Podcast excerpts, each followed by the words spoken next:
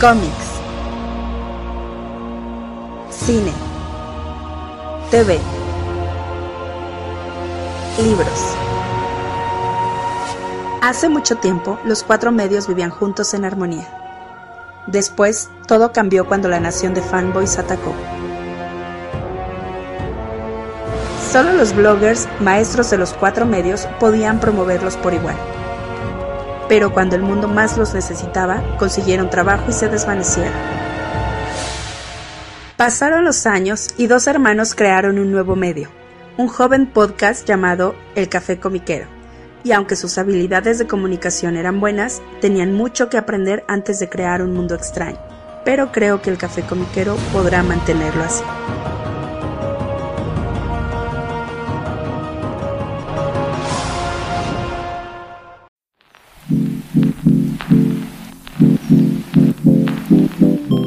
Hola, ¿qué tal? ¿Cómo están todos? Bienvenidos al nuevo episodio del Café Comiquero. Les saluda como cada semana su amigo Carmix.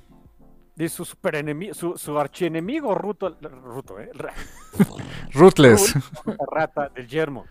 Rul, la mutarrata Ruthless del yermo, ¿no? Rul, la mutarrata Ruthless. Se fregó, ya se quedó nuevo apodo. eso, eso me sonó. Rule, the, the Ruthless Wrath of the Wasteland. Damn. Suena como si fuera un Warlord en, en este en Fallout cuatro o en eh, o en alguna historia de Mad Max. Suena asombroso. Sí, ándale, algo así. O sea, está como Immortal Joe, una cosa así, ¿no? Sí, sí, Rule, este, the Ruthless Wrath. Hasta, hasta suena despectivo y canijo. Oh, sí, me gusta. Se fregó. Ya, yeah, va, me late. Ahora necesito conseguirme acá, este, irme a a las tiendas de sadomasoquismo a comprarme el, el, el este pues la vestimenta apropiada, ¿no? Sí, sí, con, con, con máscaras, tubos y todo ese rollo, ¿no? Sino que chiste. Bien postapocalíptico el asunto, ¿no? No, pero pues ya estamos a un paso, así que ¿qué más da? Sí, no, hablando de, de, de apocalipsis, digo, nada más antes de entrar en materia, este... Ah, qué bonito primer episodio de este Oberyn Martell y Lyanna Mormont contra el Reino Champiñón, ¿eh? Como yo le digo, there's a, there's a fungus among us. There's a fungus among us. Muy buen episodio, ¿eh? Yo, yo que no... Sí, que... Este, bueno, somos el Café Comiquero. Búsquenos en donde quiera que escuchen podcast. Exacto, eso sí. Está, este, regresando a, hasta Fungus Among Us. Um, sumamente parecido al videojuego. Me sorprendió esa parte. Yo como no tengo ese contexto... Spoilers, no... spoilers de una serie que todo el mundo ya vio, ¿eh? O sea, se aguantan. ¿Ves esa primera parte donde sale Joel y su hijita y que se le muere la niña y que hay un mega bronca y todo eso? Uh-huh. Esa es el primer... O sea, es, el, es el intro del juego. Y, y, y lo cruel es que en el juego ahí utilizas a Sarah. Ay, ay, qué feo. Sí, o sea, está súper cruel. Pero es tal cual, o sea, el, el que... Obviamente está más extendido en la serie, o sea, esa parte donde Sarah va y que le arregla el reloj, eso no sale, nada más, o sea, la, eh, realmente el juego comienza cuando Sarah le regala el relojito, ¿no? Eh, pero eso de que se despierta, no encuentra a su papá, este, hay ruidos raros y se les llega su papá y salen los, los este... los infectados y tiene que irse en el carril. Es más, las, hay varias escenas donde está, donde está ahí con esta Sarah con, con Joel y, y le da su regalo y que ¿dónde sacaste el dinero? Yo me sé, me sé el, el, el diálogo de memoria porque se me hizo muy divertido en el juego, ¿no? De drugs, es el hardcore drugs, es idéntico, es hasta la misma inflexión, es, es idéntica. La escena en donde, va, donde escapan en, en el carro con este Tommy, Joel y Sarah es idéntica a la de a la del videojuego. Me, me sorprendió mucho. La escena de la muerte de Sarah es idéntica, igual de fea, trágica, canija. Me, me sorprendió mucho que de veras es, en, en algunos momentos, toma por toma, diálogo por diálogo. Wow. Yo no tengo ese contexto, evidentemente, pero este eso es lo chido. Tú, tú jugaste el juego, tienes esa, esa ventaja también y sí de, ok, me late. Creo que el, equival, el, creo que el equivalente de... No había visto una, una adaptación se fuera por esos derroteros, que de verdad fueran... En algunos, en algunos momentos casi cuadro por cuadro. Eso está raro. Me gusta, está padre, me gusta, por supuesto, pero está raro. Creo que el equivalente de, de que este, de, de que usaras a Sarah como personaje jugable al principio y esa pues manchadez, ¿no? De que luego luego te la matan. Creo que lo equivalente acá es que pasamos más tiempo con ella. O sea, por el, la escena sí, del relojito sí, y todo eso, ¿no? Te dan, te dan chance de que te encariñes. Obviamente yo no me encariñé, yo ya sabía, ¿no? Yo así de, ay, Dios, para, para los que se encariñen se va a poner feo, ¿no? Yo la estaba viendo con mi esposa y este... pues sí, o sea, estamos... Le dije, mira, es, de zombi- es como de zombies, vamos a ver qué onda. Bueno, a ver, porque le gustan las de terror, ¿no? Y ya cu- cuando estamos viendo así con lo de la niña, y, y de repente dice... Ya cuando vio que pasamos mucho tiempo con ella, así de, se va a morir, ¿verdad? Y yo, yo creo que sí. De, y, y qué formas de morirse, ¿no? Pero bueno. Sí. Así es esto. Ay, um, me encanta el Pedro Pascal. Bueno, platicando así de rápido, unos detallitos que me encantaron. ¿Sí o no le compras? O sea, cuando ya ves, eh, cuando pasa esa escena y que tienes que ir ahí a Boston, al Boston postapocalíptico, ¿no? Ajá. Y, y pues ves a la gente, ves a la gente que vive ahí, los ves y, y, y se la compras de que de veras... Si viven en el yermo, nada de que están bien bañaditos y son todos atractivos acá modelos, no, no, para nada. Sabes que te lleva a la fregada, si bien te va te bañas una vez cada semana tal vez. Ni que fuera de Walking Dead, ¿no? Que estuvieran, estaban tan peinaditos ahí, ¿no? ándale, ándale, sí, sí, sí. Es, no, es que no había que apestar. No, no, no, o sea, me, me gustó esa parte. Y bueno, en la semana me comentaba ahí rápidamente con mi hermano, ¿no? De, de pues, qué me había parecido, o sea, el, el, el trabajo de Joel y de, bueno, Pedro Pascal y, y esta, este... Eh, Bella Ramsey. Bella Ramsey como, como Ellie. O sea, Pedro Pascal, pues impecable, ¿no? O sea, ese cuate... Ya, ya, ya se hizo, ya, ya como que es el, el consentido del internet, ¿no? Sí. Por mucho. Y, y de Bella Ramsey me, me decía este, mi hermano de, de que cómo la veía. Yo digo que se me hizo un muy buen acierto y, y, y o sea, a, a, a la par de lo que hizo con el resto del, del cast, incluso aunque sean los extras, se ve mucho menos dulce y tierna que la Ellie del videojuego, lo cual es bueno, porque insisto, estás en un mundo del carajo. Sí. Exacto, exacto. Así que, sí, o sea, el, eh, Bella Ramsey como, como Ellie, Ellie Williams, me parece que es el apellido, aunque creo que nunca se confirmó. Eh, sí, bien, bien, porque de veras compras que es una, pues es una adolescente que le tocó crecer en un mundo horrible y pues ella está, pues ya, ya, ya empiezas, o sea, todavía no está curtida, pero ya empieza a estar curtida. Oye, ¿sabes también quién va a estar bien agradecido de, de, de, de del final del episodio? De Patch Mode. Ah, bueno, sí, me imagino que o sea, la, las, los streaming han de haber subido mucho. A punto, este, otro punto, por cierto, sí, este, otra cosa que me encantó de, de la serie, eh, lo que está, lo que no está roto no lo arregles, parece que es como que la eh, el moto de Fungus Among Us en H B O. Eh, la música sigue siendo de Gustavo Santaolalla. Ah, ¿él hizo la música original del juego? Sí, incluso tuvo un cameo en el segundo juego. Huh. Sí, sí, sí. Y, y es muy parecida, ¿eh? Muy, muy parecida. Esos acordes con guitarra, esos arpegios tristones, es extremadamente parecida. Sí varía un poquito, por supuesto, pues es, es, le, le pagaron para eso, claro que tiene que hacerlo, pero el, el que sea otra vez Gustavo Santaolalla y que otra vez tenga esa, esa sensación de, de tristeza y melancolía en su música, yo dije, sí, bien. O sea, de, cuando, cuando sale esas primeras notas en... Eh, cuando salen los créditos y todo, dije, bien, o sea, inmediatamente supe quién era, dije, qué bueno, qué bueno que, que, que se fueron por esa eh, eh, por esa opción, que se me hizo lo, lo, lo, lo ideal, por supuesto.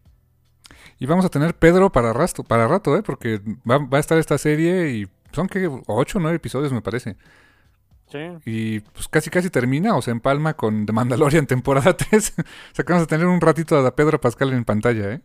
No, hombre. Yo feliz, ¿eh? Sí, no. Todo, todo lo que no le permitieron hacer en Game of Thrones, y no por él, y ni siquiera por, por este, los creadores de la serie, sino porque pues, hacía el personaje. Sí. Déjame, qué bueno es tenerlo en otros lados.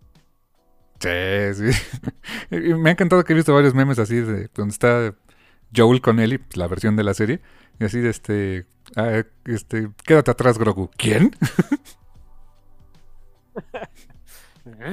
¿Qué hablas, viejo? Ah, pues. Es la costumbre, perdón, ¿no? Eh, ese sí. No, este es, es el tipo de serie que, que le gusta a la gente que ve cosas de H B O. Eh, le, le auguro un éxito tremendo. Sí, por lo pronto a mí ya, ya, ya tengo este, obsesión de cada semana otra vez. Sí, ¿no? Porque se estrena los domingos a las ocho, igual que, que Game of Thrones y después ca- eh, Cañaveral de Dragones, ¿no? Exactamente. Ya es Fungus Among Us. Me encantó ese.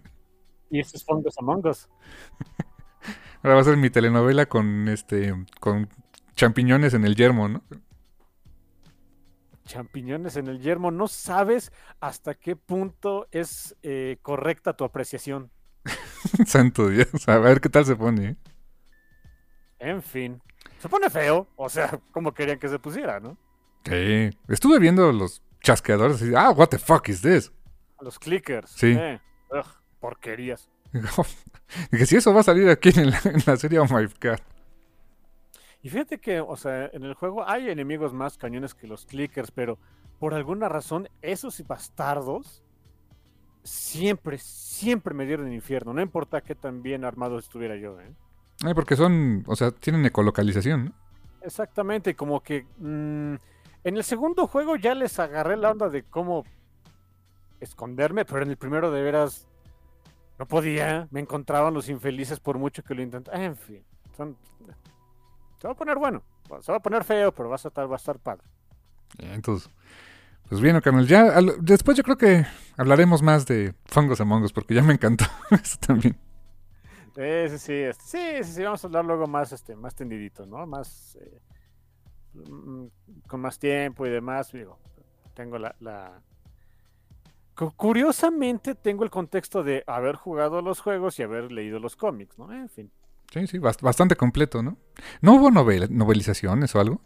Supongo que hubo alguna... Sí hubo una novelización, creo, pero es novelización del juego, ¿sí? ya, ya la jugué, ¿para qué? ¿No? Mm, no es como precuela o... Mundo alterno o, o mundo hasta complementario, ¿no? Idea, no. Mm. Sí, hasta donde yo sé, no.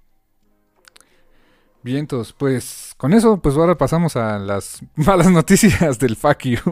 A las malas noticias del yermo de la vida real. Este, eh, pues que Comixology va a morir ya muy pronto. En la, en la semana salió esa nota. Eh, hubo una ola de despidos en todo Amazon, aproximadamente dieciocho mil trabajadores, y entre ellos es la enorme mayoría del staff de lo que quedaba de Comixology, quedando solamente lo que se conoce en inglés como un skeleton crew, o sea, es pues básicamente el personal necesario como para mantenerlo nada más.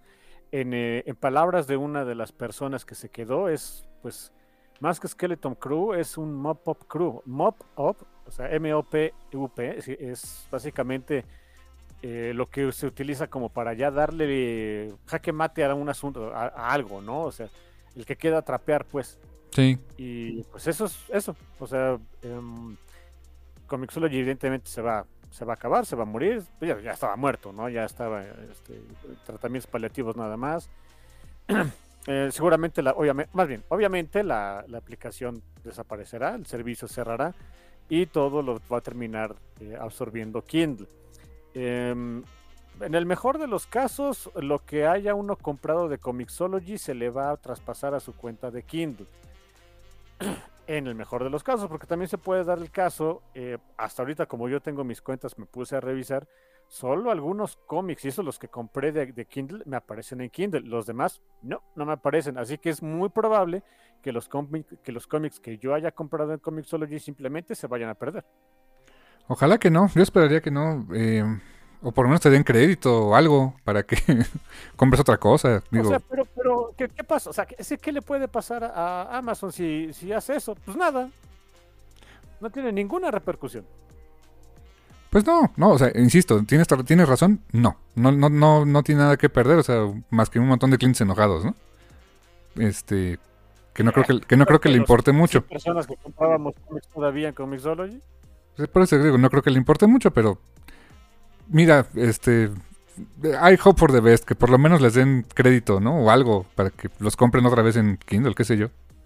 Mm, no, no, yo no soy tan optimista, yo simplemente ya dejé de comprar este cien por ciento en Comixology desde hace tiempo, de, o sea, desde que se dio todo este asunto de Ah, pues que ibas a ver el cambio, ese rollout este, de la aplicación. Dije, mmm, tamales y atoles, ¿no? Esto como que va a estar feo. Pues me esforcé otra vez en tener este... Eh, volver a comprar en físico. No tengo ni espacio y están más caros y es una monserga, pero bueno, pues ahora sí que pues, tengo, le tengo amor al arte, ¿no? Así que es lo que puedo hacer. Eh, pues sí, eh, no sé, háganse a la idea. ¿Qué les puedo decir? Uh, deal with it. Pues sí, o sea, y, y qué feo sobre todo por las editoriales más chiquitas, ¿no? Porque, pues por ejemplo, un Marvel o un D C, pues bien que mal tienen sus aplicaciones para que compres cosas, ¿no? Sí, le decía a mi hermano que en, en hay un sitio de Comixology dentro de la página de Amazon, que está re feo, por cierto. Y ahí puedes ver las últimas novedades de los... Eh, o sea, pues como salía en, en Comixology, ¿no? De, de todas las editoriales. Puedes ver los cómics de la semana. Pero aquí no vienen ton, tantas editoriales como salían en Comixology. Nada más está Marvel, D C, Image, Dynamite, Boom, I D W, Archie, Dark Horse, Omnipress, Viz, Kodansha, Drone and Quarterly, Fantagraphics, First Second, Titan, Valiant, Gen Press y se acabó. No hay nada que diga así de otras editoriales u otros o, o el resto, como decía en... Eh, en Comixology no hay, no hay este, por ejemplo, así de rápido no está Vault. Para, empe- para empezar, ¿no? O sea, ¿sí encuentras cómics de Vault en, en Kindle o no? Sí, encuentras, los tienes que buscar. O sea, tú tienes que buscarlos, no hay como que puedas meterte ahí. No es como en la aplicación antigua de Comixology, que le dabas un clic ahí a, a, al, eh, al botoncito que decía Vault Comics y te traía todo el catálogo. No, aquí los tienes que buscar. Y es el problema, que o sea, a menos que vayas con la idea de voy a buscar esto, pero pues, si no, pues ¿cómo le haces, no? No, no, ¿cómo, cómo, te, ¿cómo le haces para que más gente los vea si no los van a, no, no, si, no, si los tienes que buscar, no? Sí, así que pues bueno, ahí, ahí está. Um, pues es así como funciona esto del capitalismo y los negocios, así que que a nadie le sorprenda, ¿eh?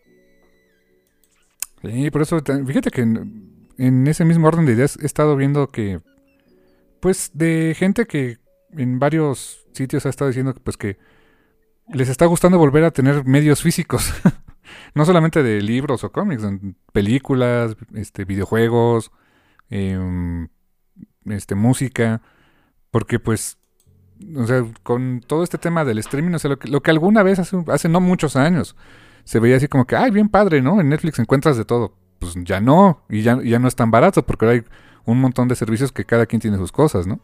Y que en cualquier momento deciden quitarlas, cambiarlas, editarlas, y lo pueden hacer. Cuando tienes una copia en físico, pues es, ni modo que lleguen a quitártela y es, espera, déjale tacho aquí, ¿no? No, sería el colmo.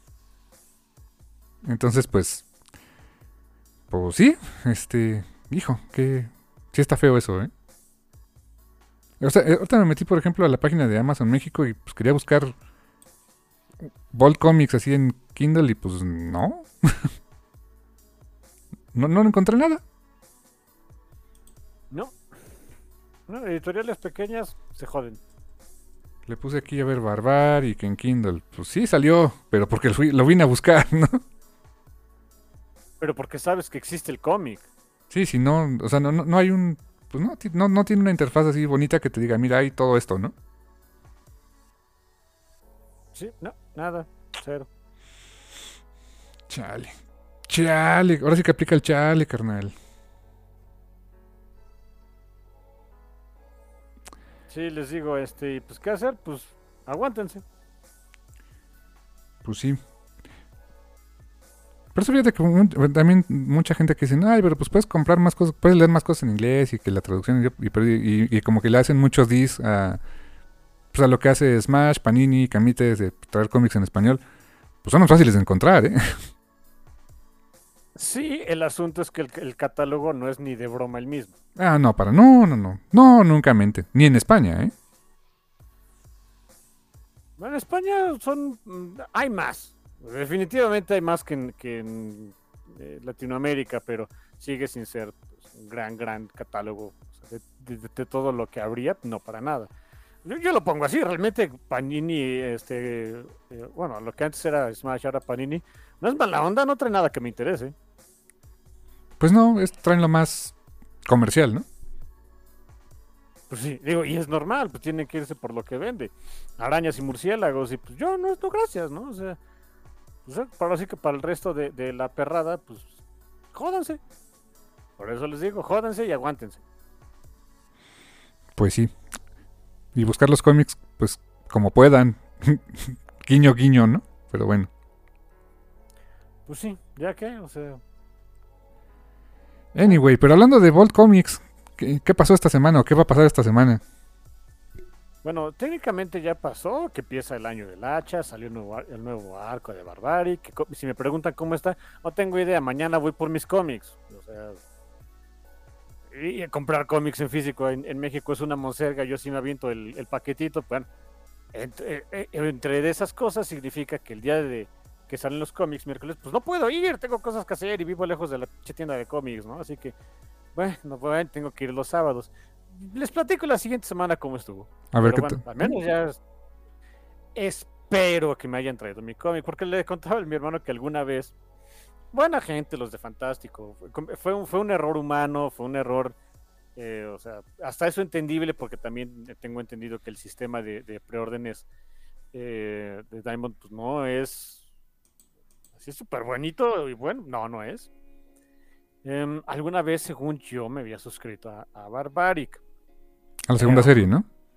Eso también fue error mío que nunca se me ocurrió revisar mi correo, pero cuando llega la fecha de en donde pues se supone que salía eh, un cómic nuevo de Barbaric, el primer, el primer número de la, del arco anterior, Axe to Grind, pues yo voy acá bien bonito, fantástico, y me dicen, aquí está tu cochinada, ¿no? Y me dan un cómic de Barbarella.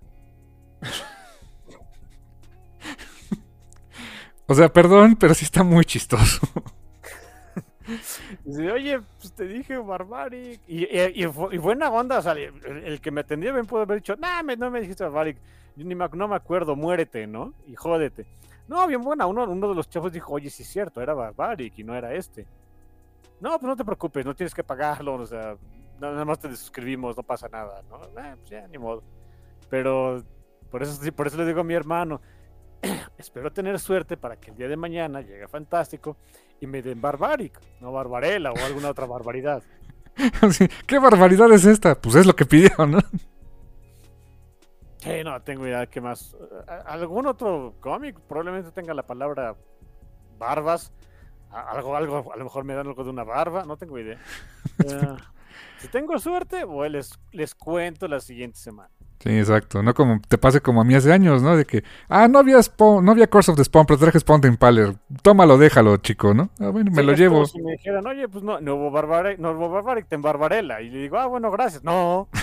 no, no, no creo. Ya no estamos sí, para eso. Era quien haga el cómic de Barbarella, pero no es lo que yo quería. Sí, no, no sabía que ahorita un cómic, había ahorita, ahorita un cómic de Barbarella, ¿eh? Bueno, en, en su momento había cuando salió Barbaric, el, el arco anterior. Tal vez ya no haya, ¿no? Tal vez ya haya acabado, había sido una miniserie, no tengo idea. Me sonó como cuando... Bueno, ¿te acuerdas de MixUp? Por, por supuesto que me acuerdo, sigue existiendo MixUp. Sí, ah, sí, claro, pero ¿te acuerdas MixUp en los años... en la década antepasada, ¿no? En los noventas, finales de los noventas. Ok. Que este, tenían... pues era la onda de ir a buscar discos ahí. O sea, ¿cómo ha cambiado el mundo, chicos? O sea, era, la, era así como que pues, vamos a ver qué discos nuevos hay, vamos a, a MixUp a ver qué más hay, ¿no? Y yo Te siempre voy a me... decir que eso está volviendo, ¿eh? ¡Qué bonito! Porque... Uh, uh, termina tu anécdota y ahorita yo te cuento la mía. Porque cuando estaba ahí en MixUp, eh, pues, pues yo que era pobre, más pobre de lo que soy hoy, pues me decía, quería comprar mis disquitos de Queen, ¿no? Y pues muchas veces me iba yo ahí al, a la Q de Queen en, en la sección de rock. Y este decía, a ver qué llegó. Y yo cuando veía un disco que no había visto, ¿qué? Queens of the Stone Age, Queen's Reich. No, pues no. Hey, pues no. No, no, así no sale, hijo. Sí, yo creo que así te sentiste con Barbarella. Sí, uh... Uh, pero sí, o sea, así fue este, el, el asunto, les digo que pues más o menos eso está volviendo. Eh, de, de regalo de Navidad, le, mi hermano y yo le dimos a mis papás un, eh, un reproductor, un reproductor de C Ds, de discos de acetato, eh, trae radio, hasta para tocar cassettes. No puedes adelantar y, o retrasar un mendigo cassette, pero lo puedes tocar, ¿no? Uh-huh. Eh, mis fans lo usan a cada rato. ¡Qué bueno! A cada rato. Y, pero bueno, eh, obviamente, pues para ir a cotizar y ver modelos y, honestamente, enterarme de cómo, es, cómo era ese mundo, porque yo, yo no tenía ni idea, pues fui a varios mix-up. Y yo, lo, yo tenía entendido que pues, los mix-up se llenaban mucho cuando había conciertos, ¿no? Porque pues ahí va la gente luego a recoger sus boletos de, eh, de ¿cómo se llama? De Ticketmaster, o, o a veces llega algún... Este músico local y hace firma de alguna tontería, no sé, tengo entendido que es así como normalmente pues subsisten esas tiendas, pero en esas ocasiones en donde pude, eh, tuve el chance, me di el chance de ir a buscar como que pues, aparatos donde yo pueda reproducir mi música, pues me di cuenta que eh, pero es con cierto género de música en donde me tocó, no, no en todos, de hecho nada más hay, hubo uno en Fui a, en total, tres tiendas de mix-up, muy, muy grandes, o sea, la de Zona Rosa, que es muy grande, una que está en Plaza Satélite, en el norte del Estado de México, bastante grande también, y otra que está, no me acuerdo cuál otra fue, en Galería Satizapán, más al norte del Estado de México, también hay mix-up, no tan grande, pero también está bien surtido. En las tres me tocó escuchar gente que estaba pidiendo el nuevo álbum de no sé quién rayos, es algo de K-pop, no lo conozco, pero estaban pidiendo discos, si les había llegado el nuevo disco. Seguro era B T S. No, tengo, no, no, es que esos, esos medio los ubico por, por Chris Anka, que le encantan, ¿no? No, no tengo idea, este, era un nombre de persona, mm. o sea, era un nombre propio, no tengo idea si ha sido hombre, mujer, este, no, no, de verdad, no sé, y no, no, me acuerdo, no puedo acordar el nombre, y probablemente no haya sido el mismo, ¿eh? Ahora que lo voy pensando, pero era, pero era de K-pop, o sea, me, me, me, me, hasta eso me da gusto que la gente, aunque sea, digo, no es, no es lo mío, el K-pop para nada es lo mío, pero que vayan por, por, al, por algo, por algún género musical y que estén esperando el nuevo disco de Sultano, Fulano, Perengano. ¡Qué bonito! Y se llevan el disco en C D. Ya quien más, este, más, más hipster se lleva el acetato, ¿eh? Supongo, supongo que debe haber también en acetato de K-pop, no lo sé, no los he visto. Yo sí, sí, sí, hay de B T S en acetato. Ah, bueno, es que tampoco los busco, ¿no? También ese es un buen punto. O sea, a mí, yo cuando la otra vez vi que había en acetato así de, no sé, ya tiene años, ¿no? Pero cuando se, dije, ¿a poco todavía hacen discos de acetato? Que veía discos de Lady Gaga o este algo así, dije, ¿neta? Dije, no, pues sí, la gente lo seguía buscando. Y ahora más, o sea, como que otra vez, es cíclico, ¿eh? O sea, de repente hay gente que empieza mucho con la onda de que es que la fidelidad es mejor, que no sé qué, y ahí va la gente a comprarlos, ¿no? Pero ahora también mucho el tema de que, pues, ¿qué tal si me quitan mi música esta de Spotify, no? Sí, es que eh, así la compañía esa cochina de repente puede decir, no, pues este, una de esas bandas se puso rejega, este, no, no, no me, al, no me dio mi halago tres veces al día y entonces pues se, se va a la goma y te la quitan con la cintura en la mano. Sí. Por eso, si nos escuchan en Spotify, gracias. Y también pueden descargar el programa en Archive para que guarden el eme pe tres y lo reproduzcan cuando quieran. Exactamente, sí. Y hay muchos servicios que nos piratean y, re, y este, resuben el contenido. Total, lo cobramos. Que fíjate que técnicamente somos víctimas de eso de Spotify, porque nada más pueden subir ciento cincuenta capítulos. Cada que subo uno sale el anterior. Bueno, no el anterior, sino el, el ciento cincuenta antes, ¿no? Ah, bueno, es, es totalmente cierto. Eh, mira, eh, también somos víctimas de eso. Sí, lo nuevo empuja lo viejo. Pero bueno. Es como la comida. Eh, básicamente. Qué horror. Ay, ustedes perdonen lo escatológico. Um, bueno, um, después del breviario cultural musical, bueno, breviario musical, comercial musical. Uh-huh. Um, algunas buenas noticias. Me enteré que va a relanzarse el título de Avengers. Sorpresa, no puede dejar de haber un Avengers en Marvel, aparentemente. Sí, ¿no? Um, lo cual no hubiera sido noticia para mí si no fuera por el equipo creativo que anunciaron. Porque lo va a escribir Jed MacKay y lo va a dibujar Carlos Francisco Villa. Sí, Stormbreaker, ¿eh? Sueño. Ellos estuvieron trabajando en Black Cat y santo Dios, yo quería que me dieran todo Felicia por el resto de mi vida. Yo quiero todo eso de Felicia en Omnibus y sé que ya viene. Sí, sale este año, ¿eh? Así que bueno, nada más este, saquen la cartera. Eh, pero bueno, Avengers, Jed MacKay, eh, Carlos Francisco Villa. No se me hace raro que les hayan dado el título cuando lo, ambos han tenido resultados tan buenos. Jed MacKay es un consentido en Marvel por lo que ha hecho, por lo que estuvo haciendo desde Taskmaster y, y, y después hecho este, alguna otra cosa que no me acuerdo cuál era. Después Black Cat, que fue de los mega consentidos. Y ahora Moon Knight, que todo mundo queremos a Moon Knight. Resulta que yo compro cómics de Moon Knight. En mi vida había comprado un cómic de Moon Knight. Ni me importaba que el personaje existiera. ¿Será la primera y vez que compras un cómic de Avengers? Es probable que... Mira, voy a hacer, es más, ¿sabes qué? Se va a romper la maldición. Voy aunque sea a comprar uno pues, para ver cómo está. Voy a comprar el primero, ¿no? Ándale. Y Carlos Francisco Villa, digo, desde, desde que estuvo trabajando en Black, todo el mundo lo alabó así de, no manches, este cuadro es fenomenal. O sea, debería dibujar todo, ¿no? Y bueno, a ver, no le da la mano, pero, pero qué bueno que sí, sí vaya a tener mucho trabajo.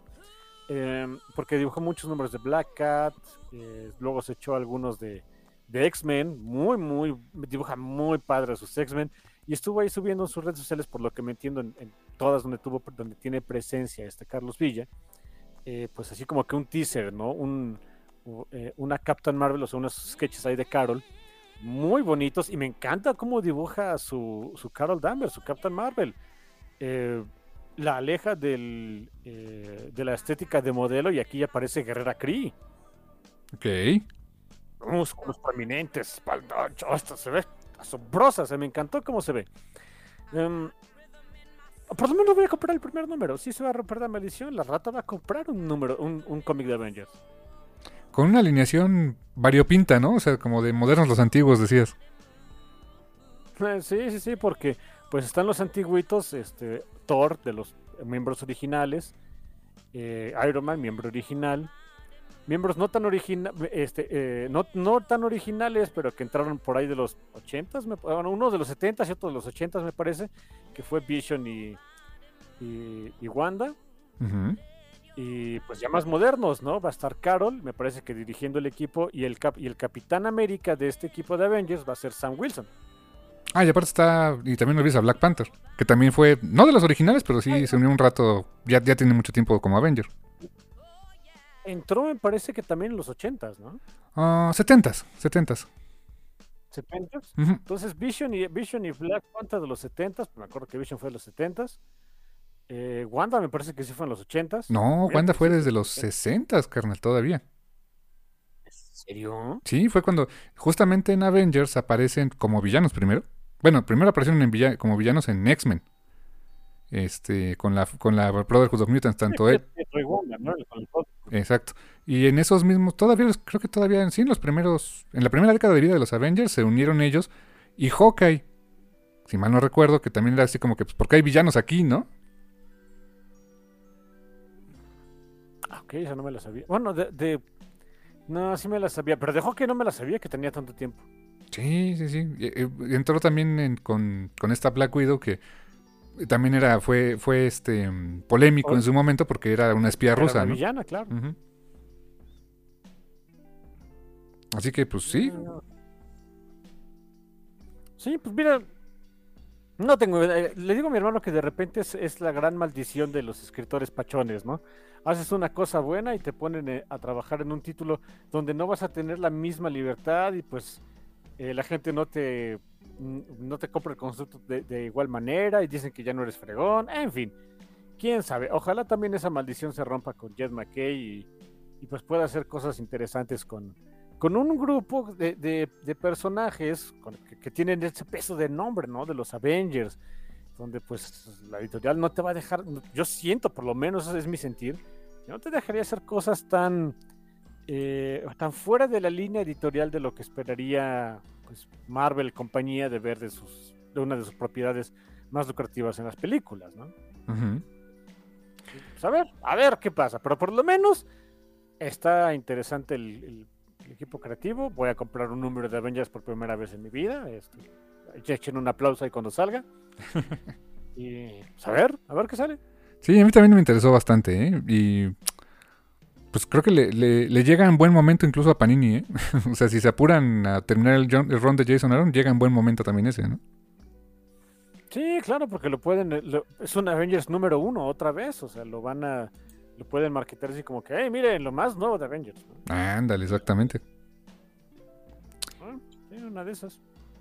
Y también, fíjate, hablando de, de Marvel, pero no directamente Marvel, eh, hace tiempo les platicábamos de una, eh, una colección de que se llama Penguin Classics, que es de Penguin Random House, que publicó tres, pues tres libros, este, tres reimpresiones de, eh, de, de una de colecciones de cómic de tres personajes de Marvel, que fue el Capitán América, Black Panther y Spider-Man.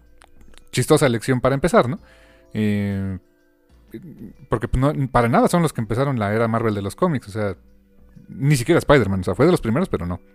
Eh, pero pues está bien, dije, ok, el Capitán América, pues que ya existía desde antes, y Black Panther, que pues existía mucho después que, que cualquiera de ellos dos. Eh, pero lo bonito es, eh, la publicación la hicieron en dos formatos al mismo simultáneos, uno de un hardcover y un, y un softcover. El softcover pues está, o sea, está bonito. Creo que el papel, el, el, lo viste la otra vez que estábamos ahí en un Summers. Eh, el papel pues es papel eh, este mate, ¿no? O sea, normalito, no, no es papel brillosito, ¿no? Sí, sí, sí. Y la edición hardcover pues está muy, también es de ese mismo papel así matizado, pero hardcover muy bonita, más cara desde luego. Y también lo, lo curioso es, es, realmente no es una colección así como de números consecutivos. Al, algunos sí, otros no. Es como que presentar, podríamos decir, lo mejor, de acuerdo a estos curadores de Penguin Random House, de estos de las primeras etapas de los personajes. Y también incluyen, eh, como algo atractivo, pues eh, alguna introducción de, de algún escritor eh, de prosa o de cómic pues este famoso. Por ahí en el de Black Panther, si mal no recuerdo, no es cierto, en el de Capitán América... Eh, quien hizo la introducción fue eh, Jin Luen Yang, por ejemplo. Y va a salir una segunda horneada de estos, eh, estos volúmenes de eh, Penguin Classics Marvel Collection, que estos salen en el dos mil veintidós, eh, perdón, dos mil veintitrés. Todas salen al mismo tiempo, salen en septiembre, el doce de septiembre del dos mil veintitrés, en su versión hardcover y softcover. La versión hardcover está en cincuenta dólares y la versión en paperback son veintiocho dólares. Eh, son libros gorditos, ¿eh? O sea, están, tienen bastante contenido. Y van a ser tres nuevos títulos. Van a ser Avengers, Fantastic Four y X-Men. Y dije, wow, qué bueno. Le dan también algo de spotlight a los X. Eso, eso, esa, voz me, esa voz me agrada. En Avengers, eh, los cómics que va a contener es Avengers del uno al cuatro. Que pues es como lo, el primer arco. Bueno, ni arco, porque pues cada número era individual. Eh, desde historias de Avengers está el número nueve, dieciséis, veintiséis, veintiocho, cuarenta y cuatro, cincuenta y siete, cincuenta y ocho, setenta y uno, setenta y cuatro y ochenta y tres. O sea... recorren varios momentos del, yo creo que la primera década de vida de los Avengers. Y va a tener una introducción de, eh, se llama eh, Lig Bardugo, que es el escritor de Wonder Woman Warbringer. Y eh, después el de Fantastic Four va a tener los números uno, dos, tres, cuatro y cinco. El diez, once, cuarenta y ocho, cuarenta y nueve, cincuenta, cincuenta y uno. Y Fantastic Four anual número seis. Creo que aquí vienen los, eh, los primeros, los cuarenta y nueve, cincuenta y cincuenta y uno, si mal no recuerdo, son los de Galactus. Es de los más celebrados de la etapa de Stan Lee y Jack Kirby. Y aquí esta va a traer una introducción de eh, Jerry Kraft, creador de una serie que se llama New Kid. No, no ubico honestamente si es cómico o libro, mil perdones. Y el de X-Men va a tener X-Men uno, tres, cuatro, cinco. ¿Por qué se brincan el dos? No sé. La, pobre Vanisher, nadie lo quiere. Ahí apareció por primera vez. eh... Es este X-Men uno, tres, cuatro, cinco, siete, ocho, catorce, quince, dieciséis, treinta y ocho, cuarenta y uno, cuarenta y tres, cuarenta y cuatro, cuarenta y cinco y cuarenta y seis. También más o menos de la primera década de vida de, de los mutantes. Y esta va a tener una introducción por Rainbow Rowell, que es eh, la escritora de She-Hulk, Runaways y la novela gráfica de Pumpkinheads. Y todos estos, como les repito, trece de septiembre, doce de septiembre del dos mil veintitrés, eh, en pasta dura y pasta suave, los tres volúmenes al mismo tiempo, disponibles en cualquier lugar que vendan libros. Literalmente hasta en Sanborns. Suena feo, pero pues sí, hasta en Sanborns. Sí, ahí los vimos y se veían re bonitos. La verdad se me hace una buena introducción para quien quiera como varias historias clásicas de esos, de estos héroes. Pues se me hace una buena colección y este por el formatito y todo, pues o sea, no se me hace tan costoso y por la cantidad de contenido creo que vale la pena. A mí se me hace que más bien los que compran este tipo de eh, cómics son este... ¿cómo? Sin que se me ofendan, chamacos, ¿eh? O sea, o si se ofenden, pues bueno, pues, pueden mandar sus quejas al cero ochocientos, coman miércoles, ¿no? Um, Es más para los que se las quieren dar acá de... Ah, sí. Um, uh, pues compré mis cómics clásicos acá en edición farola, ¿no? ¿Quién sabe? Es mi sentir, probablemente no. Sí, no, pues... Sepa, sepa a quién vayan dirigidos. Este, yo me sí, me, sí ando, me ando imaginando eh, a la banda más poser que va, no sé, a la cafetería, a la cafebrería del péndulo y llevarse su libro de este, ¿no? Pero no sé, algo así. E- e- ese es mi sentir. Probablemente me esté equivocando. Ojalá me equivoque, es más. Y, y no tengo na- no, pues, no, nada contra ellos, pero pues sí, sí, como que, ah, sí, vamos a vernos bien progres de que compramos cómics viejitos de Marvel, ¿no? Exacto, no tenemos nada en contra de ellos, pero saben perfectamente, pero to- normalmente quien nos vaya a estar escuchando saben perfectamente el tipo de personas, pues. Tienen un tipo muy especial, pues. Ajá, sin que sea bueno o malo, simplemente es un tipo, ¿no? Ajá. Es como ir a una bar- ir a una barbería. Sabes bien el tipo de personas que van a una barbería y atienden en una barbería. Básicamente el mismo. N- no es mala onda, sus N P Cs. Básicamente vas a la, a, a la barbería a que te dejen como el que te hace la, el corte, ¿no? Sí, sí, sí, es como este en Pokémon, todos los que te atienden en las tiendas son iguales. Y si no tiene calaca en color este, blanco con fondo negro, no es barbería, ¿no? Sí, claro, si, si no hay por lo menos una pared que tenga una pared negra con una este con un, con algún diseño de, de calaca color blanco, no, pues no fuiste a barbería, fuiste a una estética normal. Y mira, así esté en la colonia más populosa, si no está caro, no es no fuiste a la barbería. Acá por mi casa, hijo, por acá por la casa hay como tres, cuatro creo, y todas tienen calaca, calaca blanca, fondo negro, y quienes los atiendan se ven así. Son el N P C, ¿no? Son el N P C. Pues sí, ese, ese estilo de bandita es la que me imagino que a lo mejor compraría estos cómics, ¿no? No, no, no exactamente, pero vaya, cuando uno dices, cuando dices que, que, o sea, el tipo de persona que compra esos cómics, no me refiero a que sean iguales, pero los puedes identificar, pues. Eso me refiero. Sí, exacto. No es mala onda, pero es así como... Eh, ahí sí, estoy seguro que ahí sí me van a decir, ay, triste Rule y tus fregaderas. Um, yo tengo un tipo de bandita muy identificada que va al Vive Latino. Es una de las grandes razones por las que yo nunca iría a un Vive Latino. Aparte de la música. Sí, para, para que te van a descongelar a los Caligaris otra vez, ¿no? Supongo que sí, no sé qué sea eso, pero imagino que es una banda Caligaris de algún lado de Sudamérica. Ah, uh, sí. A fuerza. ¿Como de ska? Creo que sí, no estoy muy seguro. O, o a Café Tacuba, ¿no? Es mala onda, pero es lo que uno encuentra. Digo, por si fuera poco, o sea, por, por si por si bastara no, el... el El, el, el tipo de concurrencia que va que iría al Vive Latino. Aparte la música no me gusta. Exacto. O la bandita que es fan estresada de los cómics, ¿no? Pero de la mole o algo así, ¿no? Sí, o sea, quieren algo más este más close to home. Sí, claro, la banda es el, el, el, el estereotipo del cómic, del, del fanático estresado de cómic que se va a hacer todas las filas a la mole. Se, se va desde temprano, consigue sus pulseras. Saben perfectamente. Ustedes... La, Van a, vayan a la mole un día nada más si quieren, ni siquiera ni siquiera eh, este paguen para, eh, para entrar ni nada, quédense afuera. Perfectamente van a, saben, ven a ese tipo de de, eh, de fan estresado, sabes perfectamente quién es. O sea, lo, lo ves desde lejos y dices, ese es un fan estresado. Y yo, yo los puedo reconocer porque yo fui un fan estresado, la verdad. Sí, mi, mi, no es mala onda, pero mi hermano sí fue muy fan estresado. Sí, ya después me desestresé y dije, no, ya, al diablo. Mira, otro, este, ya para dar, para irnos al corte, ¿no? Otro que también así, close to home, que también, o sea, y, y ahí la música no me disgusta, pero la banda que va, como que... Ah, perfectamente reconoces a alguien cuando va al, eh, ¿cómo se llama el, met- el festival de metal este famosón de aquí en México? Ah, el Corona, no, no es el Corona Capital, es el... ¿Hell and Heaven? ¿El Hell and Heaven? Ah, creo que es ese, ¿no? Sí, sí, sí. Perfectamente los reconoces. Sí, también. Así que ah, está bien, así está bien, gracias. O, o en mi caso, los que van a los conciertos de Nightwish, pero bueno, los reconoces también. Ah, ya, claro.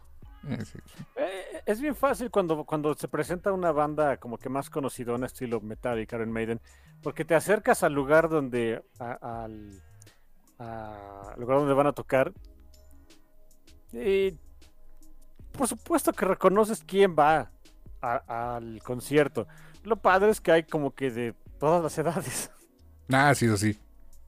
Ah, incluso, de, o sea, mi hermano y yo ya somos este elders en el metal, por supuesto, pero... Hay más elders. elders. Pero somos elders, pero de los nuevos elders.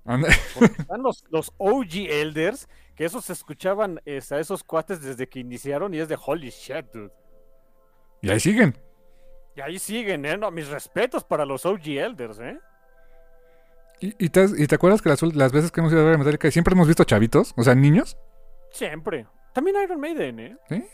Y que esos niños, pues hoy ya son o, la otra bandita, ¿no? O sea, ya no son... Sí, sí, sí ya, ya, ya es el adolescente o el, o el adulto joven que pues ya ya sacó...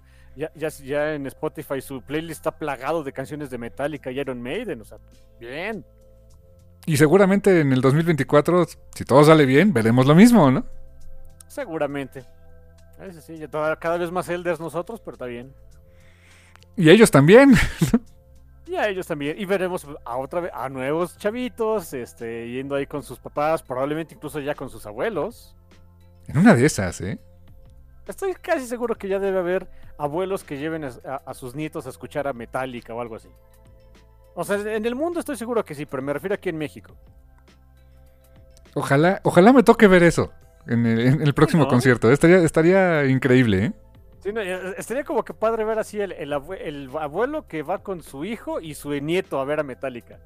Ajá, acá bien, el, bien tío abuelo Power Rancher, ¿no? Y, ya y con... estoy utilizando el, el, el género masculino porque pues, es el más común, ustedes disculpen. Pero sí, también puede ser que vaya a ver a la abuela que va con la hija y la nieta a ver a Metallica. Porque también nos ha tocado muchas veces que es la va, va una parejita y es la chava la que sí es la, la fan hardcore, el otro es bien villamelón. ¿Te acuerdas cuando, en el del dos mil doce, ¿no? Creo que fue en el del Full Arsenal. Ah, sí, claro. Al ladito de nosotros, ¿no? Una chava bien entrada y el otro chava así como que ahí medio las guachaguacheaba, ¿no? Pero... Sí, es, es, ay, Villamelón, ¿para qué lo...? Yo creo que era si la chava, ¿para qué lo traes? Sí, tenía que venir, ¿no? No que lo deje en casa, ¿no? No, o sea, pero, pero estábamos hasta, estábamos en la fosa, o sea... Sí, en el pit.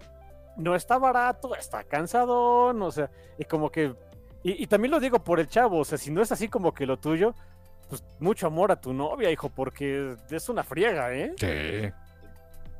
Con ganas de tener unas sillitas, estoy seguro, ¿eh? Y ni cómo, ¿eh? No, ob- obviamente que no, ya sabemos cómo se ponen. Sí, no, y, ni, y ni, ni moverte, porque te mueves tantito y ya perdiste tu lugar ahí al frente, ¿no? Bueno, también porque no hay cómo. No hay cómo hacerte para atrás. Bueno, así que mi hermano y yo ya pasamos por esas, ya muchas gracias, ya nosotros ahora sí nos sentamos. Sí, exacto. Nos, lo, los veremos desde las gradas acá, gustito, cómodo, y ya veremos a Metallica sí, otra vez. En un buen lugar de las gradas, por supuesto, de los meros buenos, pero siguen siendo gradas, hay lugares, hay donde sentarse. Porque ya, ya, ya, ya nos dan las rodillas, ¿eh? Ah, pero más que eso la cadera, ¿eh? Y la espalda. No, bueno. No, ya, ya, ya, ya. Nos vemos en el dos mil veinticuatro. En ese tenor, este, ya yéndonos al medio tiempo, porque... Quería platicarles un poquito de esta banda que también fue de las que conocí ahorita en diciembre. Um, se llama Lord of the Lost. Es una banda también de metal. Ah, estoy estirando un poco el término. Sí es metal, o sea, sí es, por supuesto es metal, pero me recuerda un poquito lo que hacía Rammstein en sus inicios, cuando Rammstein era, era más dance metal. O sea, dance metal quiere decir como dance metal. Uh-huh. Era, era, técnicamente ese era el, el género en el que eh, Rammstein, Rammstein inició. Y estos cuates, Lord of the Lost, quizá no puedes, no es tanto como dance metal, pero sí tienen muchos elementos, o sea, sí, sí utilizan en algunos teclados. ¿Sabes qué me recuerda? Es una especie de synthwave metaloso. ¡Ah, su máquina! Ok, eso está interesante. Eh, un ochentero metaloso, está muy padre. Eh, lo que me llamó mucho la atención es que bueno, yo conocí a estos cuates, también por ahí digo, inicios, mitades de, de, de diciembre, eh, pues escuché muchas cosas ahí en YouTube y demás, estaba muy padre, me gustó mucho. Y un día, en, en, en particular el treinta de diciembre, me doy cuenta de que sale un nuevo sencillo y dije, oh, vientos, va a llegar un nuevo disco de Lord of the Lost. Y Lord of the Lost me, me agarró de, de, del cogote y me dijo, no, insecto, no es un nuevo sencillo, es un nuevo disco.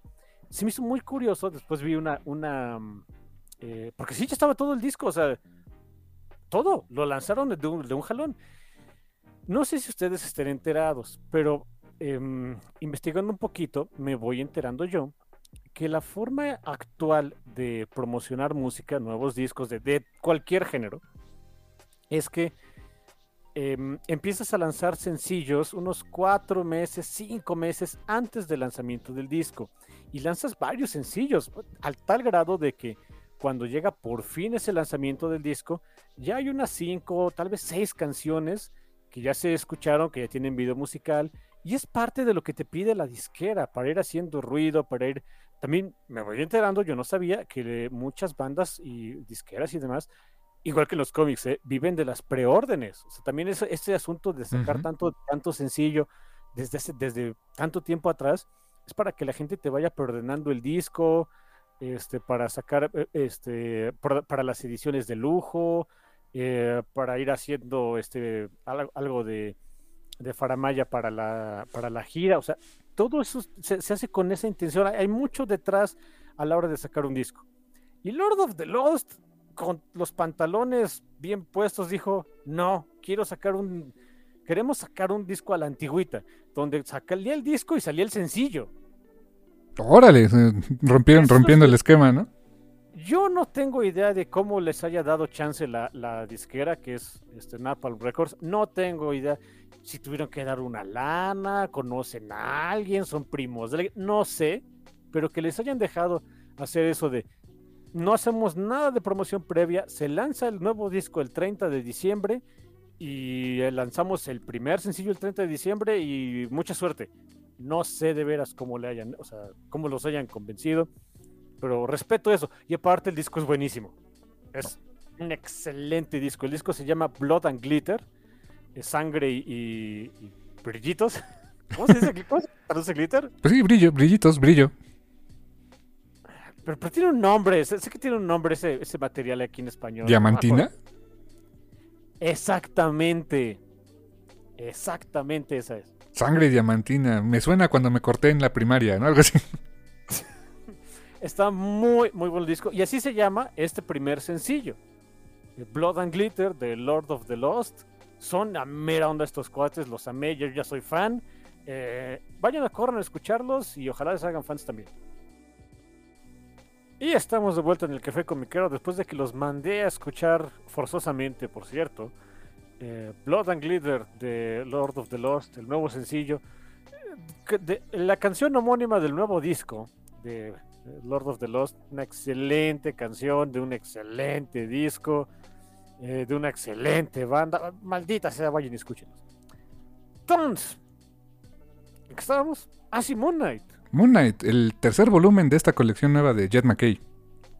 Está en boca de todos Jed MacKay. De veras, yo obviamente, no es como que yo haya sabido de que en esta semana Marvel iba a anunciar, oiga, les vamos a dar a Jed MacKay las llaves del reino de los Avengers y, no sé, aguántense, ¿no? Yo, yo no tenía forma de saber, planeamos esto con mucho tiempo de antelación. Pero ahí salió, ¿no? Eh, sin querer salió, qué, qué gusto. Ah, cuando salen las cosas así, se pone pachón.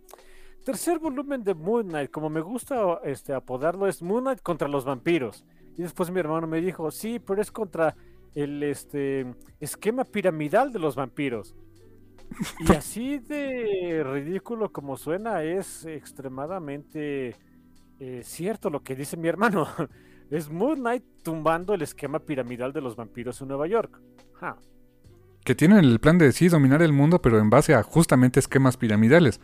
Incluso tirándole el changarro al mero mero, o sea, el este, eh, el, ¿cómo le llaman? El tutor, ¿no? El, el tutor es el, el, el dueño de esta secta cosa de los vampiros.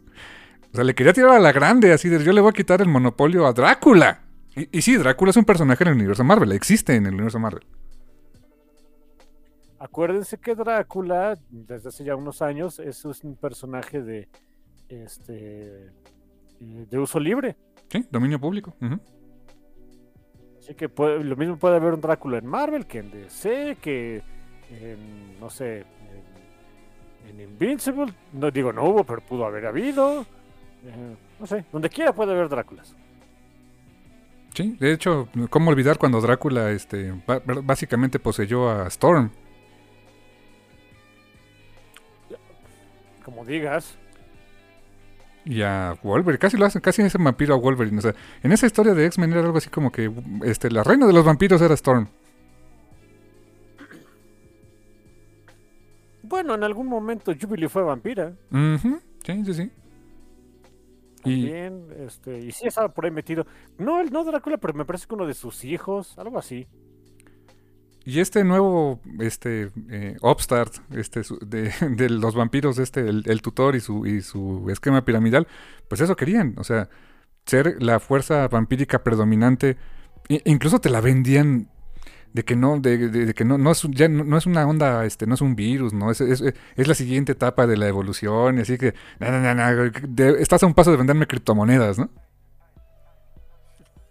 Criptomonedas y N F Ts, o sea, es lo único que le faltaba vender a este infeliz del, del tutor, pero bueno, muy buen arco, muy pachón, eh, los créditos, ¿no? Sigue este, escribiendo Jed MacKay, eh, algunos números los hace Federico Sabatini, otros los hace Alessandro Capucho, este, la colorista es este, Rachel Rasenberg, que hace un trabajo fenomenal, el rotulador, el letrista es eh, Cory Petit, eh, bueno, los este eh, el editor pues, Tom, Tom Brevoort, por supuesto, tenía que ser.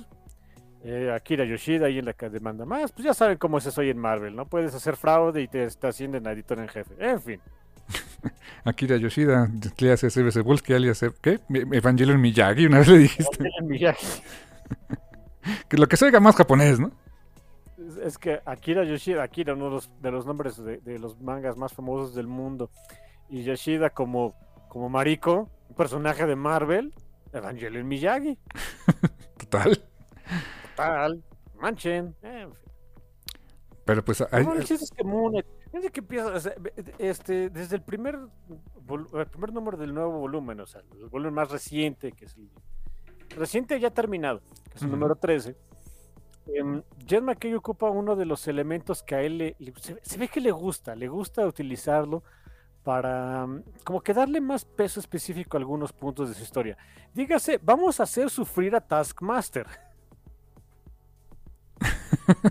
De hecho. Y no es broma. Le encanta hacer sufrir a Taskmaster. Um, no, adelante, adelante. Ah, ok. Um, lo, lo que estamos viendo, o sea, eh, buena parte del número, o sea, vemos obviamente a Moon Knight siendo...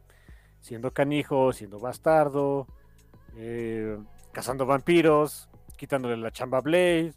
Me sorprende que no haya llegado Blade. A ver, espérate, o sea, yo estoy en estas. Bueno, no, yo creo que hasta le hubiera dado un premio, ¿no? Pero bueno. Y por el otro lado vemos al, al este, jefe acá del esquema piramidal de los vampiros, el tutor, contratando a un mercenario porque ya, ya Moon Knight ya se le subió a las barbas, ya tiene que eliminarlo. Y pues se les ocurre, o sea... Sé que, lo, sé que Jed MacKay lo hace porque le encanta hacer sufrir a este personaje, pero hace sentido que, que el tutor haya conseguido como que la guía telefónica. A ver, ¿quién es quién está bien recomendado dentro de los mercenarios acá supervillanescos? Pues Taskmaster, ah, pues vamos a ver si nos quiere echar la mano con Moon Knight. ¿Y sí? En su papel de, de Taskmaster, de que es super extra y demás, hace, un, hace una diatriba super exagerada, carija, de que no me voy a andar metiendo con Moon Knight porque el tipo, o sea, es, es, Moon Knight no es un superhéroe, Moon Knight no es un vigilante, Moon Knight no es, Moon Knight es una bala, es una bala, este, y, eh, el parónico que sirve es para destruir y el que se pone en su paso queda muerto. Me, me encanta que...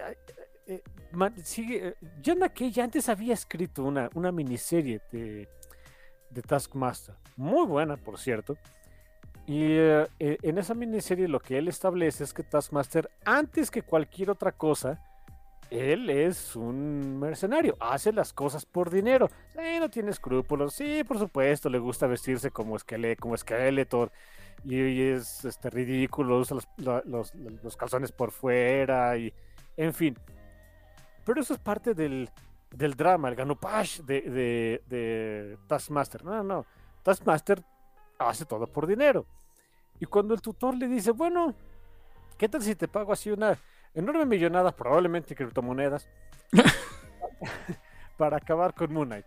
¿Y qué es lo que le dice Taskmaster? Es de, no, no, estás mal de la cabeza, no estás escuchando. Dice, ¿que a poco le tienes miedo? No, no le tengo miedo, estoy aterrado de él. Le tengo pánico. También ese es otro punto que me encanta, que, que, que va muy de la mano de lo, con lo que hizo MacKay con Taskmaster. O sea, él es un mercenario y sí es súper villanesco, y les digo acá el teatro, el drama kid y demás, pero no es estúpido. En el momento en el que se, se mete, él sabe perfectamente con qué tipo de cosas no meterse. Él no, se mete, o sea, él no aceptaría un contrato contra Thor, ni de broma. ¿Es Spider-Man? Por supuesto, o sea, cualquiera se mete con Spider-Man. Este, con Daredevil hasta le mato a la novia si quieren. um, un clásico. Al Capitán América, cada rato me doy de golpes con el Capitán. ¿Le gano? No le gano, pero cada rato me doy de golpes con él. Pero no se metería con Thor, no se metería con Hulk. Y de, ni de chiste se mete contra Moon Knight. Entonces, me gusta esa parte, es el cómo lo maneja MacKay de eh, lo que quieran, pero es mercenario, hace las cosas por dinero y no es estúpido. ¿Sabes con quién sí se metió? Pero sí, y sí le salió con Iron Man. Sí, bueno, pero... porque tenía un plan, porque Iron Man, o sea, mucha tecnología, lo que quieras, pero hay un, hay un humano dentro. Uh-huh. Sí, exactamente, un humano normal, ¿no? Que tal vez sepa algo de pelear, pero es un humano normal, ¿no? Sí, le, le, le anulas la armadura y santo remedio. Pero a Moon Knight, ¿no? El problema con Moon Knight no es que, no es que sea el puño de Conch o de... No, no, no, no, no. El problema con Moon Knight, de acuerdo a Taskmaster, es que el tipo es totalmente impredecible y está mal de la cabeza y es... Y si eh, Taskmaster es como que exagerado y es súper extra para vestirse y, y, y ser acá el este eh, mercenario con cara de esqueleto y demás, bueno, imagínense que esa, esa misma intensidad la utiliza alguien para, da, para causarle dolor a la gente. Ese es Moon Knight. Y aparte que, o sea, Taskmaster lo hace por dinero. Moon Knight es un... pues técnicamente es un celota, ¿no? Sí, exacto. Eh, él es un fanático. Moon Knight lo hace por... sí, es su deber y, y, y, el, y el puño de Conchu, bla, bla, bla. A él no lo puedes sobornar, no puedes negociar con él, no puedes convencerlo. Él es un maldito celota. O sea, eso es, ese es el concepto en el que lo tiene Taskmaster. Y me gusta que es como que el concepto en el que la gente en general, o sea, por lo menos los que, los que se han dado decates contra Moon Knight lo tienen a él, de... no, o sea, Moon Knight, ni que yo estuviera mal de la cabecita, ¿no? Eh, a tal grado de que eh, pues está, hay una escena muy padre donde Moon Knight pues está eh, rematando ahí unos vampiros para conseguir información acerca de eh, del tutor y se le aparece Taskmaster, a ver, no, tranquilo, no te vengo a hacer nada, no me, no me mates, no, no, me, no me despellejes la cara como la última vez, ¿no? Ah, sí. Porque eso pasó. Oh, ok. Así que no, no, no, venimos, vengo en paz, eh. Mira, hay un mono vampiro que me está queriendo pagar dinero para, este, para matarte. Obviamente no lo acepté porque te tengo miedo a morir. Eh, así que nada más quiero que sepas que lo que sea que vaya a pasar, yo no fui, no tuve nada que ver, no me mates, no me quites la cara otra vez. Así de, uy. ¿A qué grado le tienen miedo? O sea, es que, no sé, es un detalle comédico, pero también... Eh, dramático, así súper exagerado. Me gusta cómo maneja MacKay esas situaciones. Desgraciadamente solo vemos a Moon Knight, digo, perdón, a, a Taskmaster en este número. Lo entiendo, por supuesto, o sea, es título de Moon Knight y el chiste es verlo a él contra los vampiros y demás. Pero no sé, quizá otro, por ahí otro cameo del Task hubiera estado pachón. Sí, la verdad me sorprendió mucho verlo y, y te voy a ser, te voy a ser muy honesto, yo recuerdo... a Taskmaster, por ejemplo, por la, por la miniserie que hizo Gail Simón, o cuando lo tenía este en el título de Agent X y todo. Eh, y sí, en títulos de Spider-Man y así, pero a mí sí me sorprende mucho que dijera, le tengo miedo a este tipo. Pero ya cuando le, le, vi el racional dije, claro que le tienes miedo. Es que no le tiene miedo, le tiene pánico. Sí, sí, no. Y... Eso, eso es lo padre que... Supongo que Taskmaster, de, de hecho se ve en esa serie de Taskmaster, se enfrenta a alguien, a, a Hyperion, por una... ¡A Hyperion! Razón. No les voy a decir cuál es. Eh. Y él lo dice, o sea, este es... O sea, está muy por encima de, de, de mi weight limit, o sea, con él no me debería meter. O sea, lo, lo, lo hace porque tiene que hacerlo. Pero él sabe perfectamente de... tengo que acabar con este trabajo rápido, no voy a ganar, me va a doler, pero lo único que tengo que hacer es evitar que me maten. Nada más, ¿no? Y, y estaba aterrado, por supuesto. Me, me gusta ese Taskmaster, ¿eh? Y, ¿sabes? Me gustó mucho de, de, de ese número en particular que mientras eh, está negociando eh, el, el tutor junto con este Taskmaster de, oye, pues una lana y no sé qué, y que le cuenta de por qué es tan, eh, tan importante, o sea, tan peligroso Moon Knight y por qué no se mete con él, está de, de fondo este eh, Moon Knight pateando traseros, ¿no? Y torturando vampiros. Y dices, ah, no me acordaba, la, realmente no me acordaba de eso, pero creo que a Jed MacKay le gusta hacer eso. Como que tener esa eh, conversación por un lado, pero por otro lado está la, la acción eh, que puede, puede o no estar relacionada directamente con la conversación. Y eso mueve mucho la historia, hace que el cómic sea bastante dinámico, ¿eh?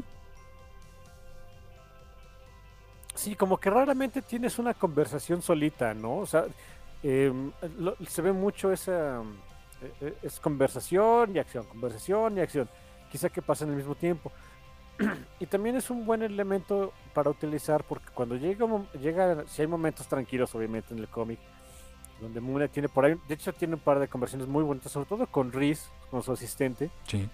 Que ahí sí, lo, lo único que ves es esos dos, esos dos personajes, pues, soltar la sopa, este, sacarse las tripas y enseñárselas al otro. Bueno, no, no en sentido literal, enfermos. eh... Son momentos muy emocionales, muy padres, porque, y también porque no son interrumpidos por nada.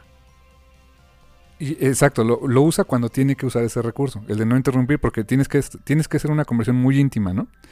Pero cuando, por ejemplo, en este número, que es técnicamente el primer capítulo de un nuevo arco, pues tenía que ser action-packed, pero también había que establecer varias cosas. Y, y combinas las dos cosas con esa conversación mientras estás viendo la acción, ¿no?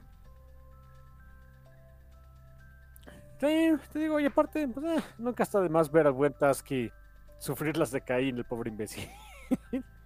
Que al final es el primer número, tenemos no, me una... Encanta, me encanta su casa. Sí, al final es el primer número. ¿Verdad? Te voy a decir algo que me pasó al final de ese, de ese primer número del arco, que pues como Tasky le dice, ¿sabes qué? Yo no quiero nada, no me, no, eh, I'm not touching this shit. Pues dice, bueno, voy a contratar a otros monitos. Y pues contrata a dos... Este, pues dos asesinos eh, superpoderosos también. Uno que se llama ne- eh, Nemedia, como el león de, Neme- de Nemea. Neme- Nemea, como el león de Nemea. Ajá, y otro que se llama Grand Mal, ¿no? O sea, como una, como gran, no sé si sea del, venga del latín o, que, o francés o qué, pero me da a entender como es que es un, una enfermedad grave, ¿no? Uh-huh. Sí, sí, sí, parece personaje de Cyberpunk veinte setenta y siete, por cierto. Ándale.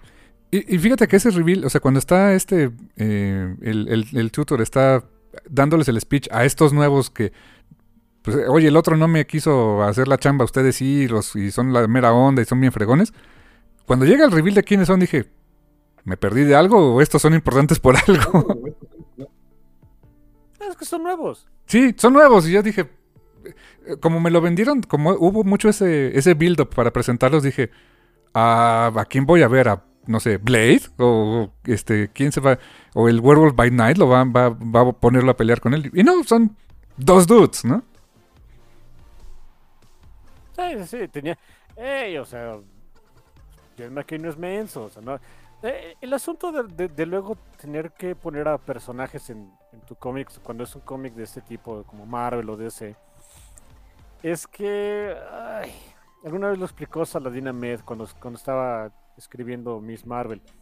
A él le hubiera encantado tener más personajes de, de, de los Champions de uh-huh. Miss Marvel, pero literal era tener que acercarse con su editor para que su editor fuera con el editor de esos otros personajes a decirles, oye, ¿puede salir este, Nadia Van Dyne a jugar? Porque resulta que Saladin quiere usarla para, este, para Miss Marvel. Y entonces es una, es una bronca, llega a tomar tiempo, etcétera. Hay veces, y yo imagino que estos son los casos, donde... mejor crea unos personajes nuevos. Pa' pronto, ¿no? Pa' pronto, ya, listo. Sí, y creo que, y mira, funcionan porque funcionan para la historia. Eh, mi, mi, y, y no, ni siquiera es molestia, o sea, mi, a, a, lo que se me hizo muy curioso es que como le estaba vendiendo esa, esa presentación, dije, ay, pues ¿quién va a ser, no? y, y no, y está bien, los presentó para lo que, que quería hacer, pero quizá en mi cabeza me hice la expectativa de, pues, ¿quién va, quién, eh, quién es el personaje misterioso que nos vamos a enfrentar, no? Sí, pero ¿no sientes que también funciona muy bien para venderte a Moon Knight? O sea, sí. lo, lo que le dice Taskmaster al tutor es de, no hay nadie en esta ciudad que te vaya a hacer el trabajo, nadie quiere meterse con Moon Knight. Y, y lo refrenda, o sea, lo refrenda porque entonces crean personajes nuevos y dices, holy shit, de veras, nadie quiso meterse con Moon Knight. Lo tuvieron que outsourcear al extranjero, ¿no? Sí, básicamente. Y fíjate que, bueno, ese es eh, como que el... Me encanta que cada número, y eso es algo que le hemos reconocido a Jed MacKay en los reviews anteriores, cada número tiene una historia concreta, me gusta eso. Está un tema eh, largo, a lo, lado, a lo este, digamos, a lo largo de toda la... Eh, eh, del arco, como si fuera una temporada de una serie de televisión, por ejemplo, que pues, hay un tema que vas a estar tocando durante toda la serie, pero cada capítulo debe contarte algo. Y ese, el tema aquí es el de los este, vampiros en el esquema piramidal, ¿no? Pero el otro gran tema también es, y algo que no habíamos visto, la verdad, eso, eso se nos había quedado un poco de fuera en los demás, en los otros dos, en los otros dos T P Bs, es eh, los alters, o sea, la, el, el desorden de personal, de, de, de asociativo de la personalidad que tiene este Mark Spector. Y acá los vemos, y, los, y pasamos mucho tiempo con ellos, ¿eh? Sí, fíjate que ese es un... eh, es parte de la progresión que se va dando del, del personaje. No sé si te diste cuenta que eh, cuando llega el número dos, o sea, es, es otra vez, ¿no? O sea, esa, esa dinámica. Hay una conversación de Mark con sus otros yo, con este... Eh, con, con, Steve, con Steve Grant y, y este... Jake Lockley. Jake Lockley. Mm-hmm. eh, y... y O sea, está hablando con ellos, técnicamente consigo mismo. Y estamos viendo una, o sea, el, su, el primer enfrentamiento que tiene Moon Knight contra, el, contra Nemean y Grand Mal. Es otra vez eso, ¿no? O sea, conversación y acción, conversación y acción. Y en, en la conversación que tiene con sus... Con, bueno, con los otros, llega a la conclusión de que las cosas no las puede hacer solo. Eh, está, o sea, literalmente aquí estamos viendo que se está haciendo acompañar de más personas, incluso cuando es nada más él, es el mismo. Es de las ventajas, desventajas de ser Mark Spector. Eh, y también lo vemos de una manera muy literal porque en ese primer enfrentamiento que tiene contra Nemean y Grand Mal, le ponen en la torre, resulta que no puede. Le tienen que venir a ayudar su, su, hermano, de, su hermano por parte de Khonshu, eh, Hunter's Moon, y su, creo que la veinte, una de las veintiuna únicas amigas que le queda en el mundo, Tigra. O sea, si no hubieran, hubieran estado esos dos personajes, eh, al pobre de Moon Knight lo dejan como cucaracha fumigada. De hecho, lo, de, lo dejan como cucaracha fumigada, lo noquean, lo, lo golpean, lo zarandean. Y, eh, y es ahí donde ese contraste de que, oye, nadie se quiso meter con Moon Knight, es muy canijo, llegan estos y le ponen la torre de... Ayuda a venderte el concepto de que Nemean y Grand Mal están muy canijos. Exacto, porque dices, si, si, si te veras Taskmaster, no le tiene miedo y no puede con él. Y, y además vamos a... No olvidemos que venimos de, de, de la era de Khonshu, ¿no? De que este cuate se volvió una amenaza nivel Avengers, ¿no? Sí, sí, exacto. Nada más que, bueno, aquí también esa parte se entiende porque Khonshu no, no tiene el... Ahorita no tiene el favor de Khonshu, ¿no? Khonshu está atrapado en algún lugar de Asgard o algo así. Uh-huh. Y bueno, también por ese lado, ¿no? Pero aún así, se me, se me hace una, muy, una técnica muy buena para venderte pues los canijos que son los, los personajes nuevos. ¿Y qué te pareció? A mí me gustó mucho las pláticas que tenían entre, entre Jake, Steven Grant... Que ojo, es el Steven Grant de los cómics. O sea, este es rico. No es el pobre diablo que era el Steven Grant de la serie, ¿eh?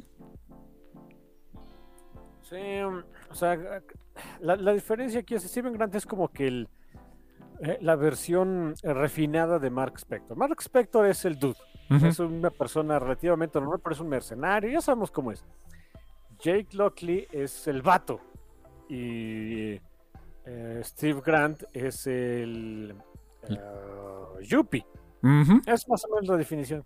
Sí, exacto. Eh, Cosa que en la serie es diferente. O sea, en la serie Steven Grant pues, es el personaje con el que empezamos la serie. Eso, eso fue bastante curioso. Pero eso, fíjate que a mí, no sé si te pasó a ti, pero cuando terminó el, el volumen anterior, que, que se aparece Steven Grant, o sea, toma control del cuerpo, eh, en mi cabeza es de, ah, ya llegó este insecto, ¿no? El gusano. O sea, como que como, como que me lo imaginé. Ajá, sí, exacto. Me imaginaba así como que, ah, ya llegó a, a, este, a rompernos las, este, la fiesta, ¿no? Pero no, no, o sea, es, es la versión del cómic de Steven Grant, o sea, es, es diferente. Es, es, es más tranquilo, pero también es canijo. Y, y, y todos tienen que ser canijos porque tienen que entrar juntos.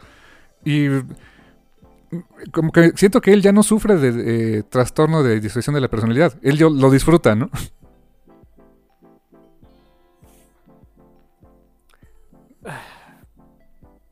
¿Sabes? Al principio me había dado la impresión de que no era como... O sea, más bien como que lo aceptaba. Pero ¿sabes qué? Ahorita que lo dices... Sí, siento que hay una parte de él que disfruta de... Bueno, me puedo echar yo una, una siestecita mientras el otro menso este, agarra el, el cuerpo y a ver qué hace, ¿no? Sí, creo que hay una parte de Mark que sí dice... Bueno, puedo echar una vacacioncita rápida. Sí, ya estamos en esas, ¿no? Y algo también... El otro gran tema que se me hace muy interesante es... Eh, la relación de, de, de, Mar, de Mark, o de, bueno, sí, Moon Knight, mister Knight, Mark Spector, con su nuevo grupo de apoyo, ¿no? Con su nuevo elenco de apoyo, ¿no? Con esta, este, eh, ay, ¿cómo se llama el personaje? La vampira, este, ¿Reese? Con esta Reese, y con Soldier, que Soldier no andaba muerto. O sea, es una explicación muy rara el cómo está vivo, ¿no? Pero bueno.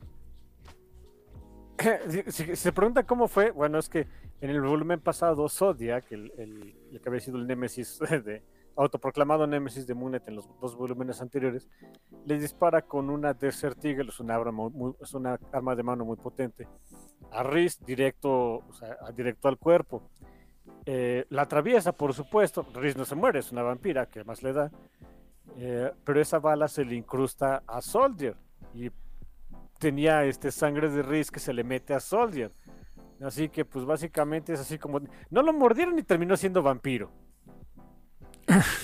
Damn. Lo, lo, este, fue, fue transformado de corazón a corazón, ¿no? Básicamente. Eh. Me pregunto en esas circunstancias... Aplica, porque hasta donde me acuerdo creo que en Marvel también es así. De que si, si te muerde un vampiro, pues te vuelves como que subtral. Eh, en esas circunstancias que Riz le dice, tráeme mi café con sangre y Soldier no tendrá otra opción más que hacerlo. Tal vez, pero yo creo que no tanto por, por ser por, por su condición vampírica, es porque Soldier obedece y es, es algo constante en su en su discurso y en su charla, ¿no? Que él está acostumbrado desde como era un ex soldado de, de Hydra, pues a obedecer, o sea, necesita liderazgo, necesita que alguien le diga qué hacer, ¿no? Yo, yo lo bueno, o sea, sí, por supuesto, pero también lo veo de otra manera, de que él es leal. Muy leal, sí. Y, y, y también a cada rato lo dice, usted, me di, usted señor Moon Knight, me dice qué hacer, yo lo hago. Y como Reese este, trabaja por usted, ella me dice qué hacer y yo lo hago. También porque básicamente me convirtió, pero bueno. Y, y fíjate, no, no sé si sea algo que, que, que Jed MacKay quiere explorar después, pero... Pues algo que le puede explotar en la cara a Soldier en algún momento, ¿no? El todo el tiempo estar de subordinado de alguien, ¿no? Ah, sobre todo de alguien como Moon Knight, pero bueno, eso va después. Y que por cierto, ese, eh, esa, esa coincidencia que pasó de que hay un nuevo vampiro que es este eh, Soldier, que se, con, que se convirtió al vampirismo de esa manera, es algo que al esquema piramidal no le gusta porque le están tirando el changarro, ¿no? Sí, a ver, ¿cómo es que hay otros vampiros y yo no los autoricé? No pasaron por los canales apropiados de la burocracia. Este, básicamente me dieron dinero. O sea, no, ¿qué onda? ¿Cómo estuvo? Ajá, sí, piso parejo dirían los taxistas contra Uber, ¿no? Básicamente es algo así. Y ese es como el gran pleito que trae este el tutor ahora con este Mark, así de, oye, están chidos tus vampiritos, pero esos no son de los autorizados, ¿eh? O sea, suena medio imbécil si quieren, pero no sé. Yo, obviamente, nunca me había tocado ver una situación de vampiros como esta. Lo más parecido que sería, o sea, lo de los clanes vampíricos de Vampire the Masquerade y así, pero ellos son más high and might y tienen sus ondas, pero no de esta manera.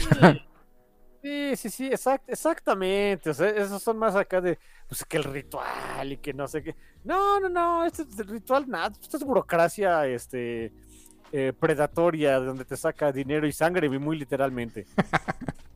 Exacto. Eh, por eso te digo, yo, yo al menos a mí no me había tocado algo así, así que mira, lo, lo, lo, lo agradezco, ¿eh? Sí, es, es, es refrescante la idea, porque de hecho en algún momento este eh, el tutor arma una arma una junta, ¿eh? O sea, arma el, el, acá para presentar su plan de negocios a los demás vampiros de, miren cómo podemos ser más vampiros, ¿no? Sí, sí, sí, y obviamente está, salen con las, presiones, las presentaciones en PowerPoint, seguramente este, contrataron un, un eh, una venia acá este, empresarial y todo, um, tenían oradores, tenían motivadores profesionales, ya saben cómo son esas tonterías. Sí, exacto, o sea, a lo mejor ya era tipo Shark Tank, pero ese es Funk Tank, ¿no? O algo así. Sí, sí, sí, hasta, hasta te ponían, ¿cómo se llaman esos que son mero fardesote? Este, te ponían coaches de vida, sí. Las arañas, ¿no? Sí, los cuatro pasos del vampirismo, ¿no? O sea... Híjole, sí, sí, ándale, ándale, tenía sus libros, ya tenían su editorial. Los siete hábitos del vampiro eficiente y algo así, ¿no? Pequeño vampiro capitalista, no sé. No, hombre. Creo que hay algo de dinero en esa idea, ¿eh? Pero no, no lo hagan. Creo que hay algo de dinero en esa idea. No sé. Sí, no, no. Es que estoy seguro que alguien ya se le está ocurriendo y no, no lo hagan. No lo haga, compa.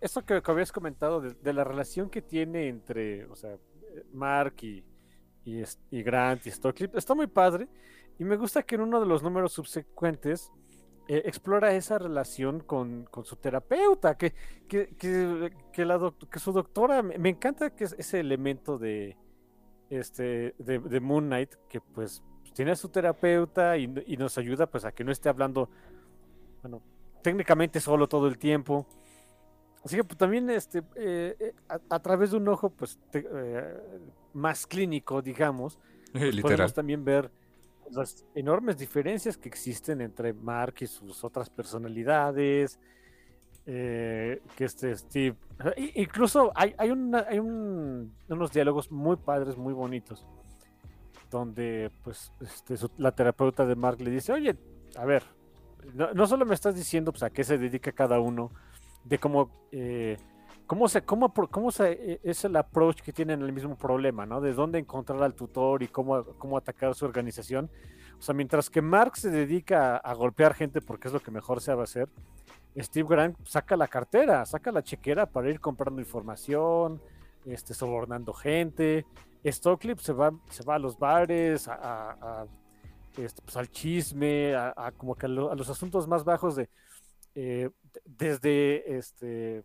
Me, poner ahí, parar la oreja a ver qué, qué chisme encuentras, este, como para también pues, aprovechar las relaciones amistosas y a veces no tan amistosas que tiene como con los agentes de un mundo más bajo, o sea, todo para ir encontrando al tutor, todo eso me encantó y a través de esas escenas vemos también que cada uno de esos personajes tiene como que su su bebida este oh, claro, para cada uno, ¿no? Y que va muy acorde de su personalidad. Eh, Steve Grant pues bebe este whisky escocés. Jake, porque, pues, ¿por qué? Porque es un snob. eh, James, este Jake Stockley eh, toma Lockley. ¿Por qué? ¿Perdón? Jake Lockley, es que Stockley es un autor, ¿no? Ya, yeah, tienes toda la razón, tienes toda la razón. Estoy, estoy diciendo mal el nombre desde hace mucho tiempo, sorry, Lockley. Este, él, este, él toma ron. Es como que más, más baratón y como que te pone más happy más rápido, ¿no? Y, y en algún momento este, eh, su psiquiatra le pregunta a, a Mark, bueno, ¿y cuál es la bebida de Mark Spector? ¿No? Y de, ay, ¿a poco me va a invitar, doctora? Es payaso infeliz, estoy preguntando de buena gana. Ok, perdón. Y todo el sentido del mundo. vodka que estuvo en el congelador. ¿Por qué? Porque, y, es, y eso es cierto, es, una, es un tipo de bebida muy concurrida, o sea, muy socorrida de aquellas personas que, estaban, que estuvieron en el ejército, fuerzas especiales. Era como que la bebida de, de, de celebración de gente que estuvo en lugares muy cálidos. Si alguna vez ustedes han tomado... Yo ya no tomo vodka, porque una vez me puse muy mal con... No, no ebrio ni nada, no, no, no. Me refiero a que tuve una cruda espantosa y tomé dos vodkas con jugos de arándanos y olvídate, o sea, estuve... Me dolía la panza, estuve frío, me dolía la cabeza. No volví a tomar vodka, no volví a tomar vodka en mi vida, pero antes sí tomaba un poquito más de esa cochinada. Y sí lo llegué a tomar frío. Y la... la Eh, descripción que dice Mark acerca de, de, de qué se siente tomar el vodka, no frío, helado, es muy cierta, es un golpe en el estómago, como que sí, y yo me imagino para alguien que pasó todo el día en un ambiente muy caluroso, el desierto, la selva, como un mercenario estilo Mark Spector, al final del día echarte un vodka helado, eh, sí te refresca en el, pero como de golpe, y obviamente después te echas agüita, ¿no? Pero sí, entiendo por dónde va Mark, ¿eh? Sí. Soy padre, a mí me gustó mucho ese diálogo por eso. Y aparte todavía le remata diciendo, y aparte visto de blanco, ¿no? Sí, me mancho fácil. Así el vodka se quita fácil, les digo, ¿ah? No deja manchas, de hecho. No me pregunten cómo lo sé. Así que tiene sentido que, tiene sentido que le guste lo que dije. Qué interesante eso. Y no sé si eso ya era canon, pero si no era canon ya lo es, y me gustó mucho eso, ¿eh?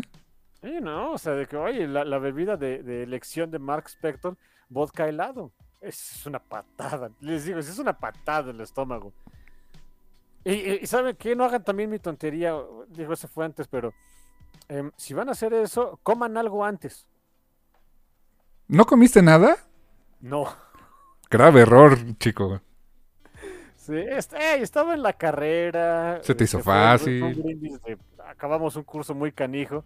Lo único que alguien tenía era vodka que habían metido, pues así le gustaba a ese dude, que lo, lo tenía metido, no exactamente helado, pero sí muy frío, lo tenía en el refri, y así como que órale, ¿no? El, el, el shot, yo bien valiente, yo pensando que sí me gustaba, no, tosí, me dolió la panza, este, tuve que correr al baño como a los diez minutos, hambre, horrible. No sé si a alguien le gusta el vodka derecho, a mí no. Es que no sabe a casi nada, sabe como al casi a la cola etílico. Uh-huh. Sí, sí, sí. No. De hecho, la descripción, el, el vodka no debe tener tanto sabor, si no, no es vodka. Sí, por eso es, combina mucho con bebidas, ¿no? O sea, con jugo de naranja, con arándano. Sí, sí, bebidas de Satanás, por supuesto. Entonces, ¿qué a este eh, Steven Grandes qué? ¿Es no porque le gusta el whisky? Le, le, le toma whisky escocés, ¿por qué? Porque es un snob. Ups, bueno. pero, pero así derecho y este... On the rocks, ¿no? Casi todo, eso es de snobs. Sí, no, no, yo sí... Yo sí, este, mezcladito, la neta, ¿para qué te va a mentir, no? Con refresquito, ¿no? Sí, sí. Ya, habrá quien alguien ya se escandalizó en este momento, pero a mí sí me gusta así, ¿y qué? yo, yo, miren, yo nunca voy a, a, a criticar a alguien por su bebida de elección, salvo que me quieran dar vodka, eh, vodka en cuyo caso digo que son el agente de Satanás. eh, o de Khonshu. Satanás que no es mi amigo, que no es metalero, ¿no? O sea, ese es Satanás, pues. O de Khonshu, ¿no? O de Khonshu. O sea, ese es, ese es el único trago que sí, este, eh, digo, no, pues sí, este, te, te gusta el dolor y la mala vida. Eh, fuera de eso, ustedes beban lo que quieran, o no beban, no hay ningún problema también. Ah, porque yo, yo llegué a apreciar algo que la gente, que, que los muy conocedores de esta bebida, eh, haciendo un pequeño paréntesis también, les escandaliza muchísimo y a mí sí me gusta, el calimocho. Ah, es el vino con, con Coca-Cola, ¿no? El vino tinto con refresco de cola y, todo, y para quienes, para los grandes enólogos es así, no, ¿qué te pasa? Debes arder en el infierno. Cállate, está bien bueno. ¿Sabes a mí qué me falta por probar? El, lo que le llaman el mulled wine, o sea, el vino así calientito, especiado. No lo he probado, tengo unas ganas de probar eso, ¿eh? Uh-huh. Lo ven, bueno, no sé si este año hubo, pero en épocas de Navidad lo venden, ¿sabes? ¿No? Comercial gratuito por este restaurante, esta cadena, y no me están pagando nada, en el Crepes and Waffles. ¿En serio? Sí, ahí lo probé yo. Ja. Bueno, mira, ha sido nuestra sede algunas veces, así que está bien, ahí está el comercial, ¿no? no, no pasa nada. Y, y se come bien, la, las crepas son buenas, este, los waffles son buenos, todo es bueno. Sí, no, no sabía que había el mulled wine, no sé si lo hubo, pero algún día lo he de probar. Tengo muchas ganas de probar esa, es, es, esa variante del, del vino tinto que pues igual mucha gente te diría, ¿cómo, no? Snobs. Pues mira, después de este breviario enológico que nos echamos. Después de este breviario. Eh, ah, bien, bien bajado ese balón, me gustó eso. Sí, fíjate que, que ese, ese número de, de, de Moon Knight donde pues tiene esa conversación con tanto con su con su terapeuta, con sus otros yo y con el resto de las personas de su vida, ahí es donde se va dando uno cuenta de que ese Moon Knight solitario y canijo que, o sea, que conocimos en los primeros números de no, no quiero que nada, ya, ya sabes cómo son los vigilantes oscuros, ¡ah! este, que se ponen máscaras en la noche, bien azotados, ¿no? De no, que nadie se va a hacer, que no quiero poner a las personas que quiero en riesgo, bla, bla, bla, bla, bla. Empie- todo eso, o sea, conforme fue pasando el tiempo en Moon Knight se fue al carajín, porque tiene ya a la doctora, doctora Sherman que, que la aprecia muchísimo, o sea, arriesgó su vida por ella, este, Soldier que le tiene un aprecio enorme, Soldier que no, que no lo no lo contradice y, y, y él muy fiel a su palabra de lo que usted diga, señor Moon Knight, yo soy su hombre, pero aún así Mark este, procura como que, pues, oye, No, no, no te voy a poner a hacer cosas canijas. Uh-huh. este, lo, lo aprecia bastante. Curiosamente, ¿no? Hasta su, hasta su triste hermano que, que tiene una... Bueno, su hermano por parte de Konshu que eh, tiene una relación medio rara con él, pero es de... O sea, me chocas, Badir, pero, pero eres mi bro, así que... Pues te tengo que avisar que, voy, que las tonterías que voy a hacer, pues Tigra obviamente es su amiga, pero donde de veras sí me enterneció y me sacó la lágrima y todo, fue cuando tuvo esa conversación con Riz de... ¡Uh, chulada! Riz, ¿por qué, me, ¿por qué te caigo bien? Ah, estás mal, hijo, no me caes bien. Ah, ya en serio. Eh, es muy, no sé. Eh, ¿Cuál es la palabra que estoy buscando? Um, no exactamente es que sean iguales, pero como que tienen esa, esa um, ese paralelismo de se, o sea, se sienten que no tienen a nadie más, digo Riz porque terminó siendo vampira, pero ni modo, y Moon Knight porque pues es Moon Knight, ¿no? Pero no, o sea, resulta que, ¿qué crees? Incondicionalmente, no aparece, pero incondicionalmente están el uno para el otro. Es súper padre. Y, y, y me gusta que ya después Jed MacKay en ese, eh, en ese eh, especial que tuvo ahí de, de World of by Night con Moon Knight, lo deja muy claro. No es una relación romántica, es más bien como de... Eh, Riz es como su hermanita. Uh-huh. Sí, algo así, exacto. Eh, eh, es como la hermanita que sí lo entiende... Que, que, que le echa carrilla, eh, pero que pues se, se adoran, o sea, y dices, ah, no manches, o sea, ahora lo que yo más quiero en este mundo es que eh, en algún momento Jed MacKay se va a tener que ir del personaje, así funcionan los cómics de Marvel y de todos, de, de todas las compañías que, que licencian sus cómics, por supuesto, bueno, sus personajes, eh, lo que más quiero en este mundo es que se mantenga este, este, este elenco, si no quieren con... con Mark Spector lo, las usamos para otra cosa, que de repente se vaya de secretaria de Blade a ver qué hace. Secretaria de Blade, así, bueno, puede que... Si diga, señor Blade, ¿no tiene usted algo de chamba? Pues sí, sí tengo, pero bueno, a ver. Sí, la verdad es que sí, o, ojalá que, lo, que los mantengan, también a Soldier, o sea, Soldier también es un personaje bien interesante, me encanta la relación con Mark, de que como dices tú, sí, o sea, le reporta a Mark, pero, pero jamás lo va a ponerse algo... algo desleal o algo que vulnere su honor, o sea, siempre va a ser algo, siempre lo cuida, lo cuida mucho, también lo ve creo como, lo ve como su responsabilidad, como, como, como un, una persona que tuvo que rescatar, ¿no? Sí, sí, o sea, sí lo pone a hacer trabajos pesados, por supuesto, o sea, de repente, oye, ayúdame a acabar unas, eh, tu, unas tumbas. Es para vampiros, ¿verdad? Sí, ah, ok, sí, bronca. Vampiros, es decir, traigo las estacas, sí, sí, sí, tú tráetela. ah, ok, está bien, no hay bronca, o sea, pero, pero, no, pero no lo pone así como que, oye, este Soldier, ve a robar la tienda de la esquina y tráeme un café. No, no le pone a hacer eso. Sí, no, no, no, no, para nada. Ojalá los mantengan. Yo espero que Jed MacKay no, no me vaya a sacrificar algunos días al final, ¿eh? Ay, no, me, me pongo punk. Es de que no, no sé si vaya a permear o no, pero hay al menos una mención, una especie de mini cameo muy padre de, de Reese en el juego de Midnight Suns. Eh, oh. En ese videojuego okay. hay unas, este, es, es un detallito del juego, o sea, eh, hay un elemento dentro del, dentro del juego en donde puedes mandar a alguno de los personajes que no estén usando a hacer como que una especie de misión aparte, o sea, no, no, la, no lo ves a ese personaje haciendo nada, simplemente es, es una descripción de lo que hacen, pues es para darles power-ups y cosas así, o sea. Y en una de esas, o sea, se supone que reciben un mensaje de la Midnight Mission de Reese. ¡Ah, qué bonito! Oigan, hay, hay mucho vampiro por acá y necesitamos que alguien nos eche la mano. Y puedes mandar a quien quieras, ¿no? Obviamente yo mandé a Blade porque pues, es, el, es el experto. Pero sale ahí de que, oye, Reese nos contactó y pues necesita ayuda. Esto está muy padre.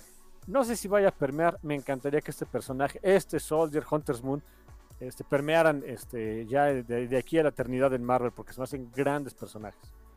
Y también no olvidemos a Tigra. Me encanta que Tigra esté ahí. Sí, aunque bueno, Tigra es un personaje de muchísimos años, ¿eh? Claro, claro. Y es, es un Avenger de muchos años. ¿Y sabes qué? Mira, es que yo, yo a Tigra, voy a ser también súper honestos, yo a Tigra solo la conocía por Avengers Academy. Uh-huh. Así que la, yo la tenía en el plan de simp, niñera y narc. Uy, no bueno.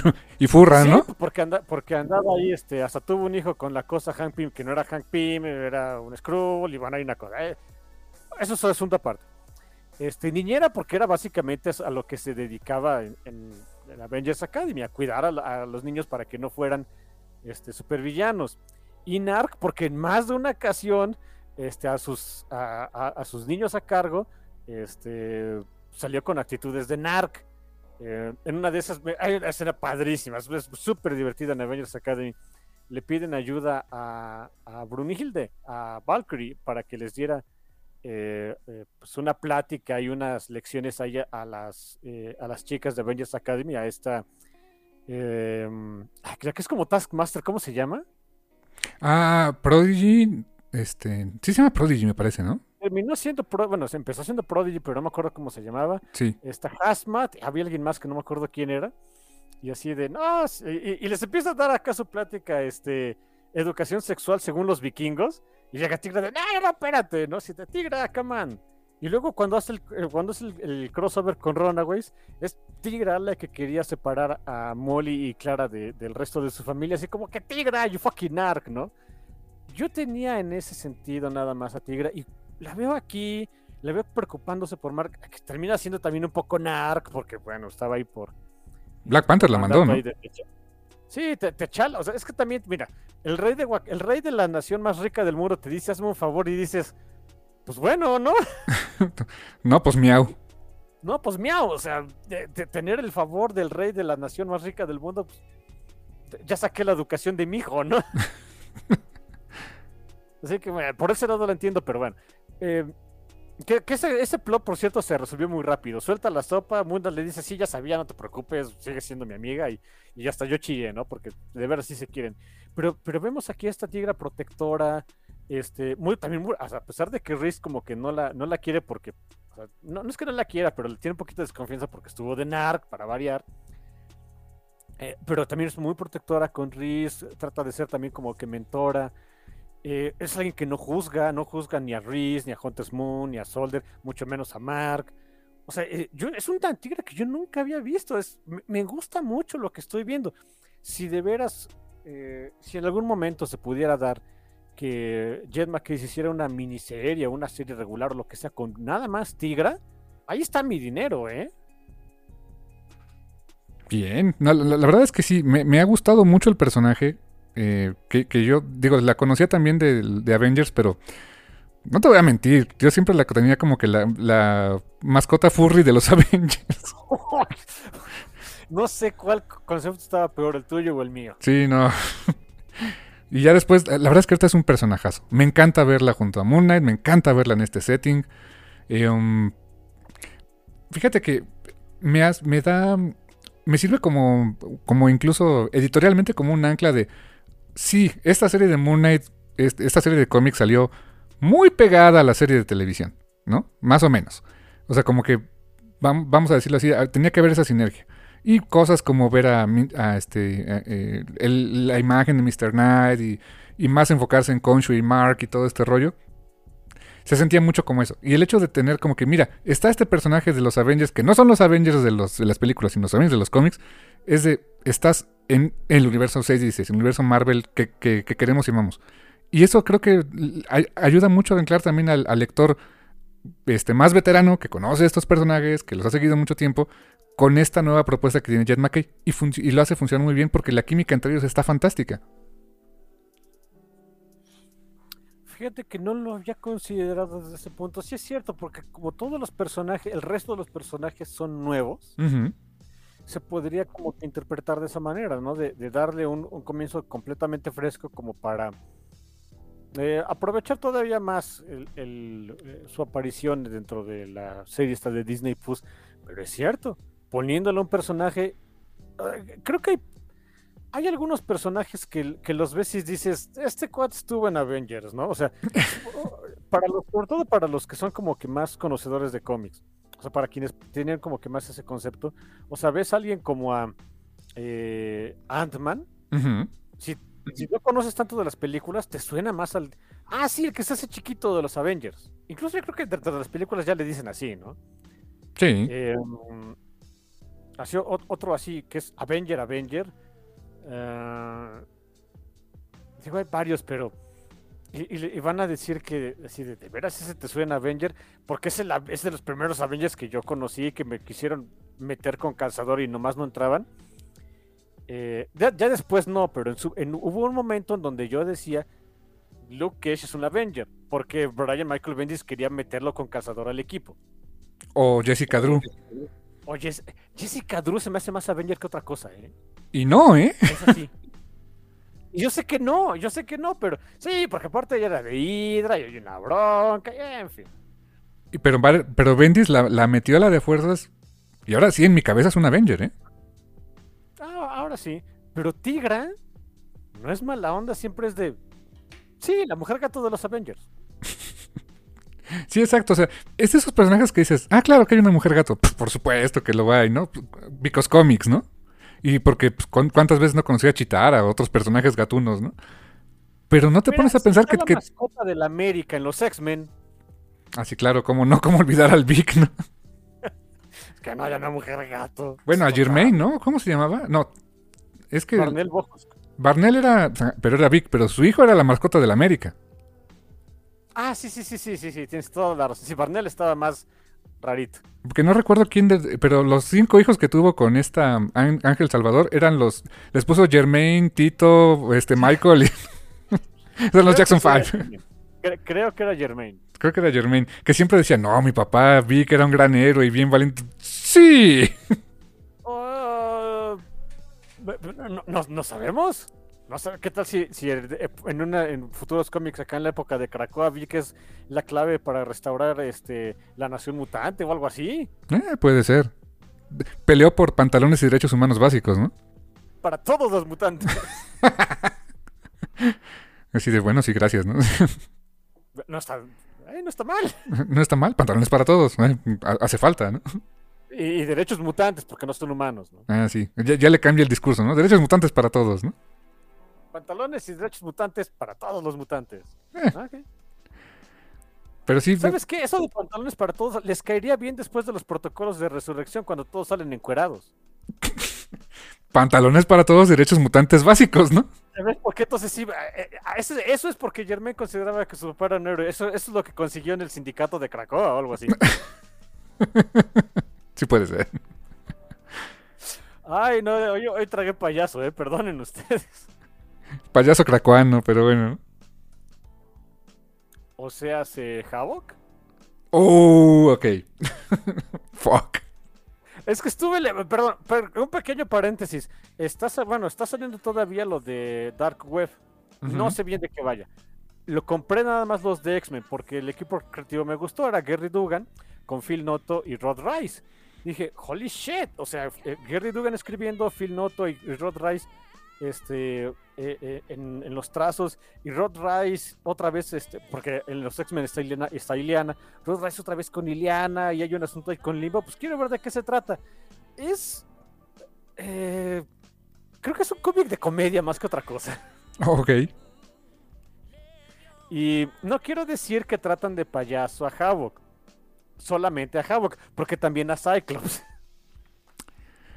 Ah, son, es tan high and mighty que es fácil hacerlo, yo creo, ¿eh? Sí, exactamente. Y, y Havok es tan azotado que también es fácil burlarse de él. Así que, sí, miren, si quieren echarse una buena carcajada, hay muy buenos gags en ese cómic. Lean Dark Web X-Men, fueron nada más tres numeritos. Muy, pero muy buenos, ¿eh? Bastante buenos. Es crossover no de... Que vaya el resto del, del, del evento ese, pero por lo menos eso de, de, de X-Men, de Dark Web, estuvo pachón. ¿Eso fue crossover X-Men con Spider-Man o básicamente? Sí, sí, ¿no? Sí, era, era Madeline Pryor y Ben Reilly poniéndose locos porque querían tener los recuerdos de sus respectivos clones que, que sienten que ellos les debían. En el ah, caso de Maddie sí se, me, sí se te rompe el corazón. Lo que ella quería eran los recuerdos de Jean con, con Cable, porque técnicamente realmente es el hijo de Madeline. Claro, pero ella lo crió en el futuro. Es, exacto. Y, y Madeline no tiene esos recuerdos, no tiene recuerdos de su hijo. Y lo que quería era eso. Y ya sabemos cómo se puede poner a alguien cuando le quitas lo de su hijito, ¿eh? Sí, sí, sí. Así que de verdad sí se me rompió el corazón cuando me enteré cuál era la... la, la... Eh, la motivación de Madeline Pryor es de ah, oh, fuck man, o sea, no le podemos dar unos cuantos recuerdos. La, la, la resolución del conflicto está muy padre, está muy buena, eh, pero dentro de todo, hay, la verdad es que sí hay mucha, mucha comedia en esos cómics. Están, están padres, la verdad es que a mí quizá no son del, no van a ser del gusto de todo el mundo, porque a lo mejor esperaban algo más, pues, más épico y oscuro, con un nombre como Dark Web, a lo mejor era lo que esperabas. Pero a mí en lo particular se me hicieron muy, muy divertidos. Oye, ¿y Ben Reilly es... ¿Es Ben Reilly? ¿El Ben Reilly de la saga del clon? ¿El mismo Ben Reilly? Sí, sí, sí. Por lo que entiendo se puso loco y se cambió el nombre a Chasm. Ah, sí. Al... al, al, al que... Al... Mingue su chadre, ¿no? Pero sí. Sí, en español se escucha muy mal. Sí, cuando le dicen... Cuando se dice el Chasm, dice... ¿Really? O sea, ok... O sea, chasm significa este precipicio. Ajá, sí. Pero o precipicio, vacío, donde te caes y te mueres, ¿no? Hay donde siempre donde le pasaba a los personajes de Dragon Ball Z, creo. Eh, o sea, donde se caía el coyote y el correcamino. Ustedes, ustedes este, elijan. Pero eh, el, eh, pues esas eh, iniciales en español pues, significan otra cosa. Sí, exacto. Yo dije, ah, mira, ya nos pusimos rudos, ¿eh?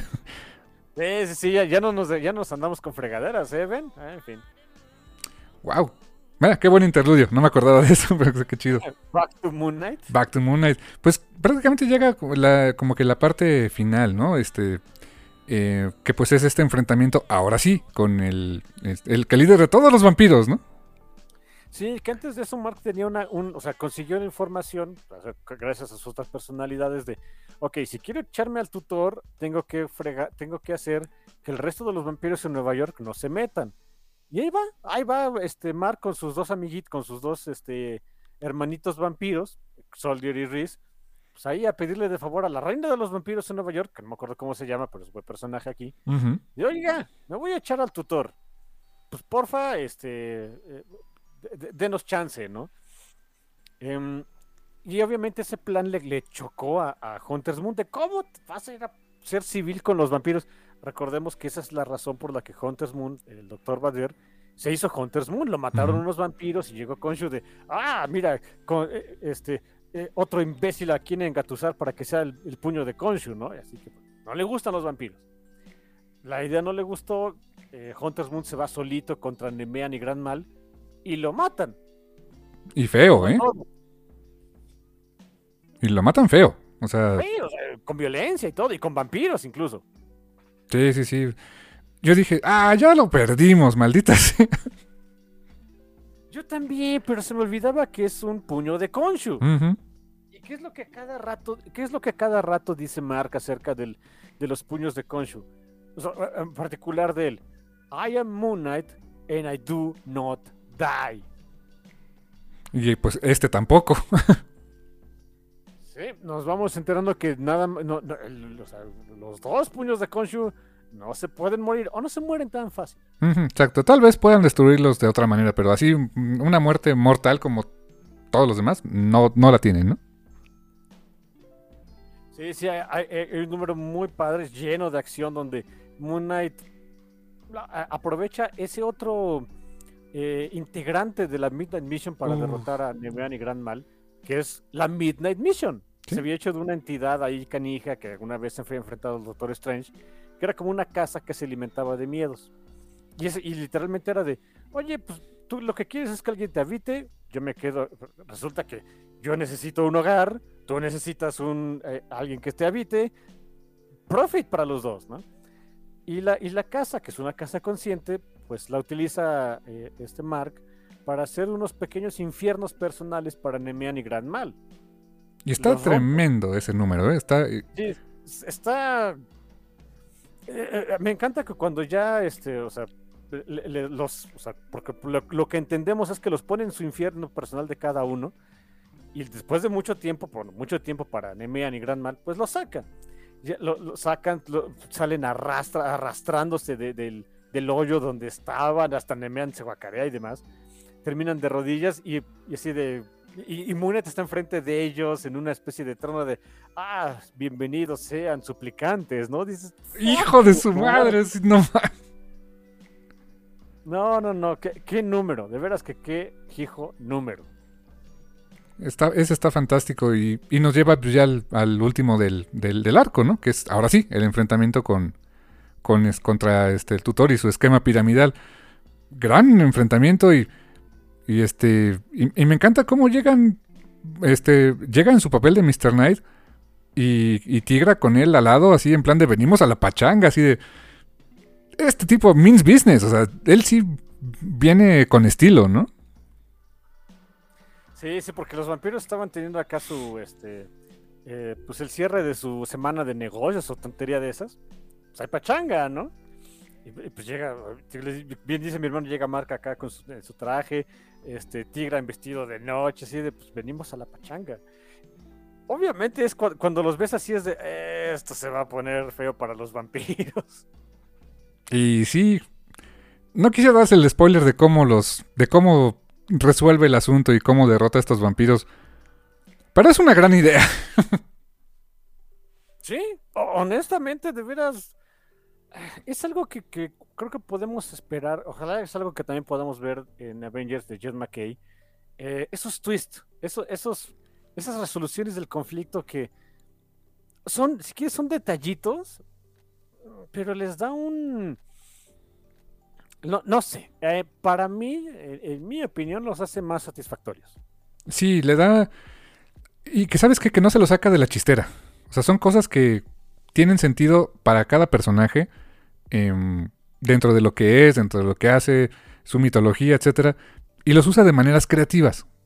Pero siempre está, siempre está ahí el, el, el porqué. No es como que de repente, como que, ay, y, y llegó Thanos y mató a todos. No, o sea... O sea, tiene, tiene una razón de ser cada cosa que hay en esos twists. Y me encantan, ¿eh? Sí, sí, sí, exacto. Sabes que sí, sí, sí. O sea, como bien dices, ¿no? No es de que... este, ¿Cómo, cómo resolvemos esto? Llegó Galactus, ¿cómo resolvemos? Ay, pues mira, llega Ghost Rider y... No. Puede ser divertido, pero no. Ajá, exacto. No, no. El, insisto, no les quiero dar el spoiler, pero está fantástica la forma en que lo resuelve. Y, y lo deja en un lugar... muy ganador en este arco, ¿no? Siento que este fue un arco muy triunfante para, para Moon Knight, a diferencia del anterior. Muy triunfante con... Hay una epílogo que, que lo vamos a comentar hasta que acabe el siguiente arco, no les queremos dar spoiler, porque hay un mini epílogo, hay un detallito ahí al respecto que... O sea, sí es una gran victoria, pero hay algo, hay, hay un detalle ahí de su victoria que... Híjole, sí es para amargar la fiesta. Sí. Y, y, y se nota que MacKay está jugando, como dicen, playing the long game, ¿no? O sea, está jugando a, a largo plazo. O sea, eh, no sé ahorita este, este geek de Avengers desde cuándo ya lo tenga palabrado, pero yo creo que mínimo un arco más de Moon Knight, ojalá pueda mantenerlo por más tiempo, pero un arco más le daría para cerrar ese, ese, pues ese cliffhanger en que nos deja ahorita. Pero me daría mucha tristeza que fuera su último arco. Mira, a mí también, eh, mira, pero es un cómic de Marvel, así que pues uno se va haciendo la idea, ¿no? O sea, te haces a la idea, en algún momento va a tener que acabar, a veces, muchas veces, este, pues el, el final no es lo mejor de los, de los arcos largos, porque son muy apresurados, son raros los cómics que tienen la chance de hacer eso. Eh, Immortal Hulk, evidentemente, eh, Miss Marvel de, de J. Willow Wilson, sesenta números y, y sin desperdicio ninguno. Como que son raros, eh, lo que hizo Jason Aaron con Thor, también tengo que mencionarlo. Ojalá tenga también Jed MacKay ese chance de, de darnos un cierre eh, digno de lo que está haciendo en Moon Knight. Ojalá, sí. Porque tan, o sea, tan solo con este tercer arco es otra cosa. Ojalá, ojalá se pueda dar algo así. A mí me da, me este, eh, pues ya me estoy saboreando de que ya son dieciocho números prácticamente ya con este, con este tercer arco. Ya da para un bonito oversize hardcover de sus primeros dieciocho números, ¿eh? Sí, pero si se junta otro arquito así de seis números, ya da para... Palomni. Palomni con los, con los anuales y especiales, ¿no? Ay, sí, está bien. Es que me estoy esperando eso. O sea, la verdad, no, no quiero adquirir los T P Bs ahorita. Los, los he visto con, en muy buenos precios hasta en Sanborns y todo eso, pero... No lo sé, Rick. Me, eh, sé que haría Double Dip. Mejor me espero a que esté al que... Estoy segurísimo que tiene que haber una colección así. Si ya va a salir la de Black Cat, esta tiene que jalar también, ¿eh? Honestamente, yo en el caso de Black Cat tendría que hacer Double Dip porque no confío, porque los había comprado en digital, así que no confío ya. A ver cómo, a ver qué tal sale ese bonito Omni. No creo que... Bueno, no, ¿cuántos números fueron de Black Cat, tú sabes? Mira, fueron doce de la primera serie. Ok. once de la segunda. Uh-huh. Dos anuales uh, y dos crossovers que fueron otros cuatro números. Sí, sí da para un ovni. Da para un ovni decente, ¿no? veinte, treinta números, sí, sí, sí. En un, en un volumen queda, sí, seguro. Sí, de, digo, y decente, así que como que quede chonchito y bonito, sí. Mmm, mm, interesante.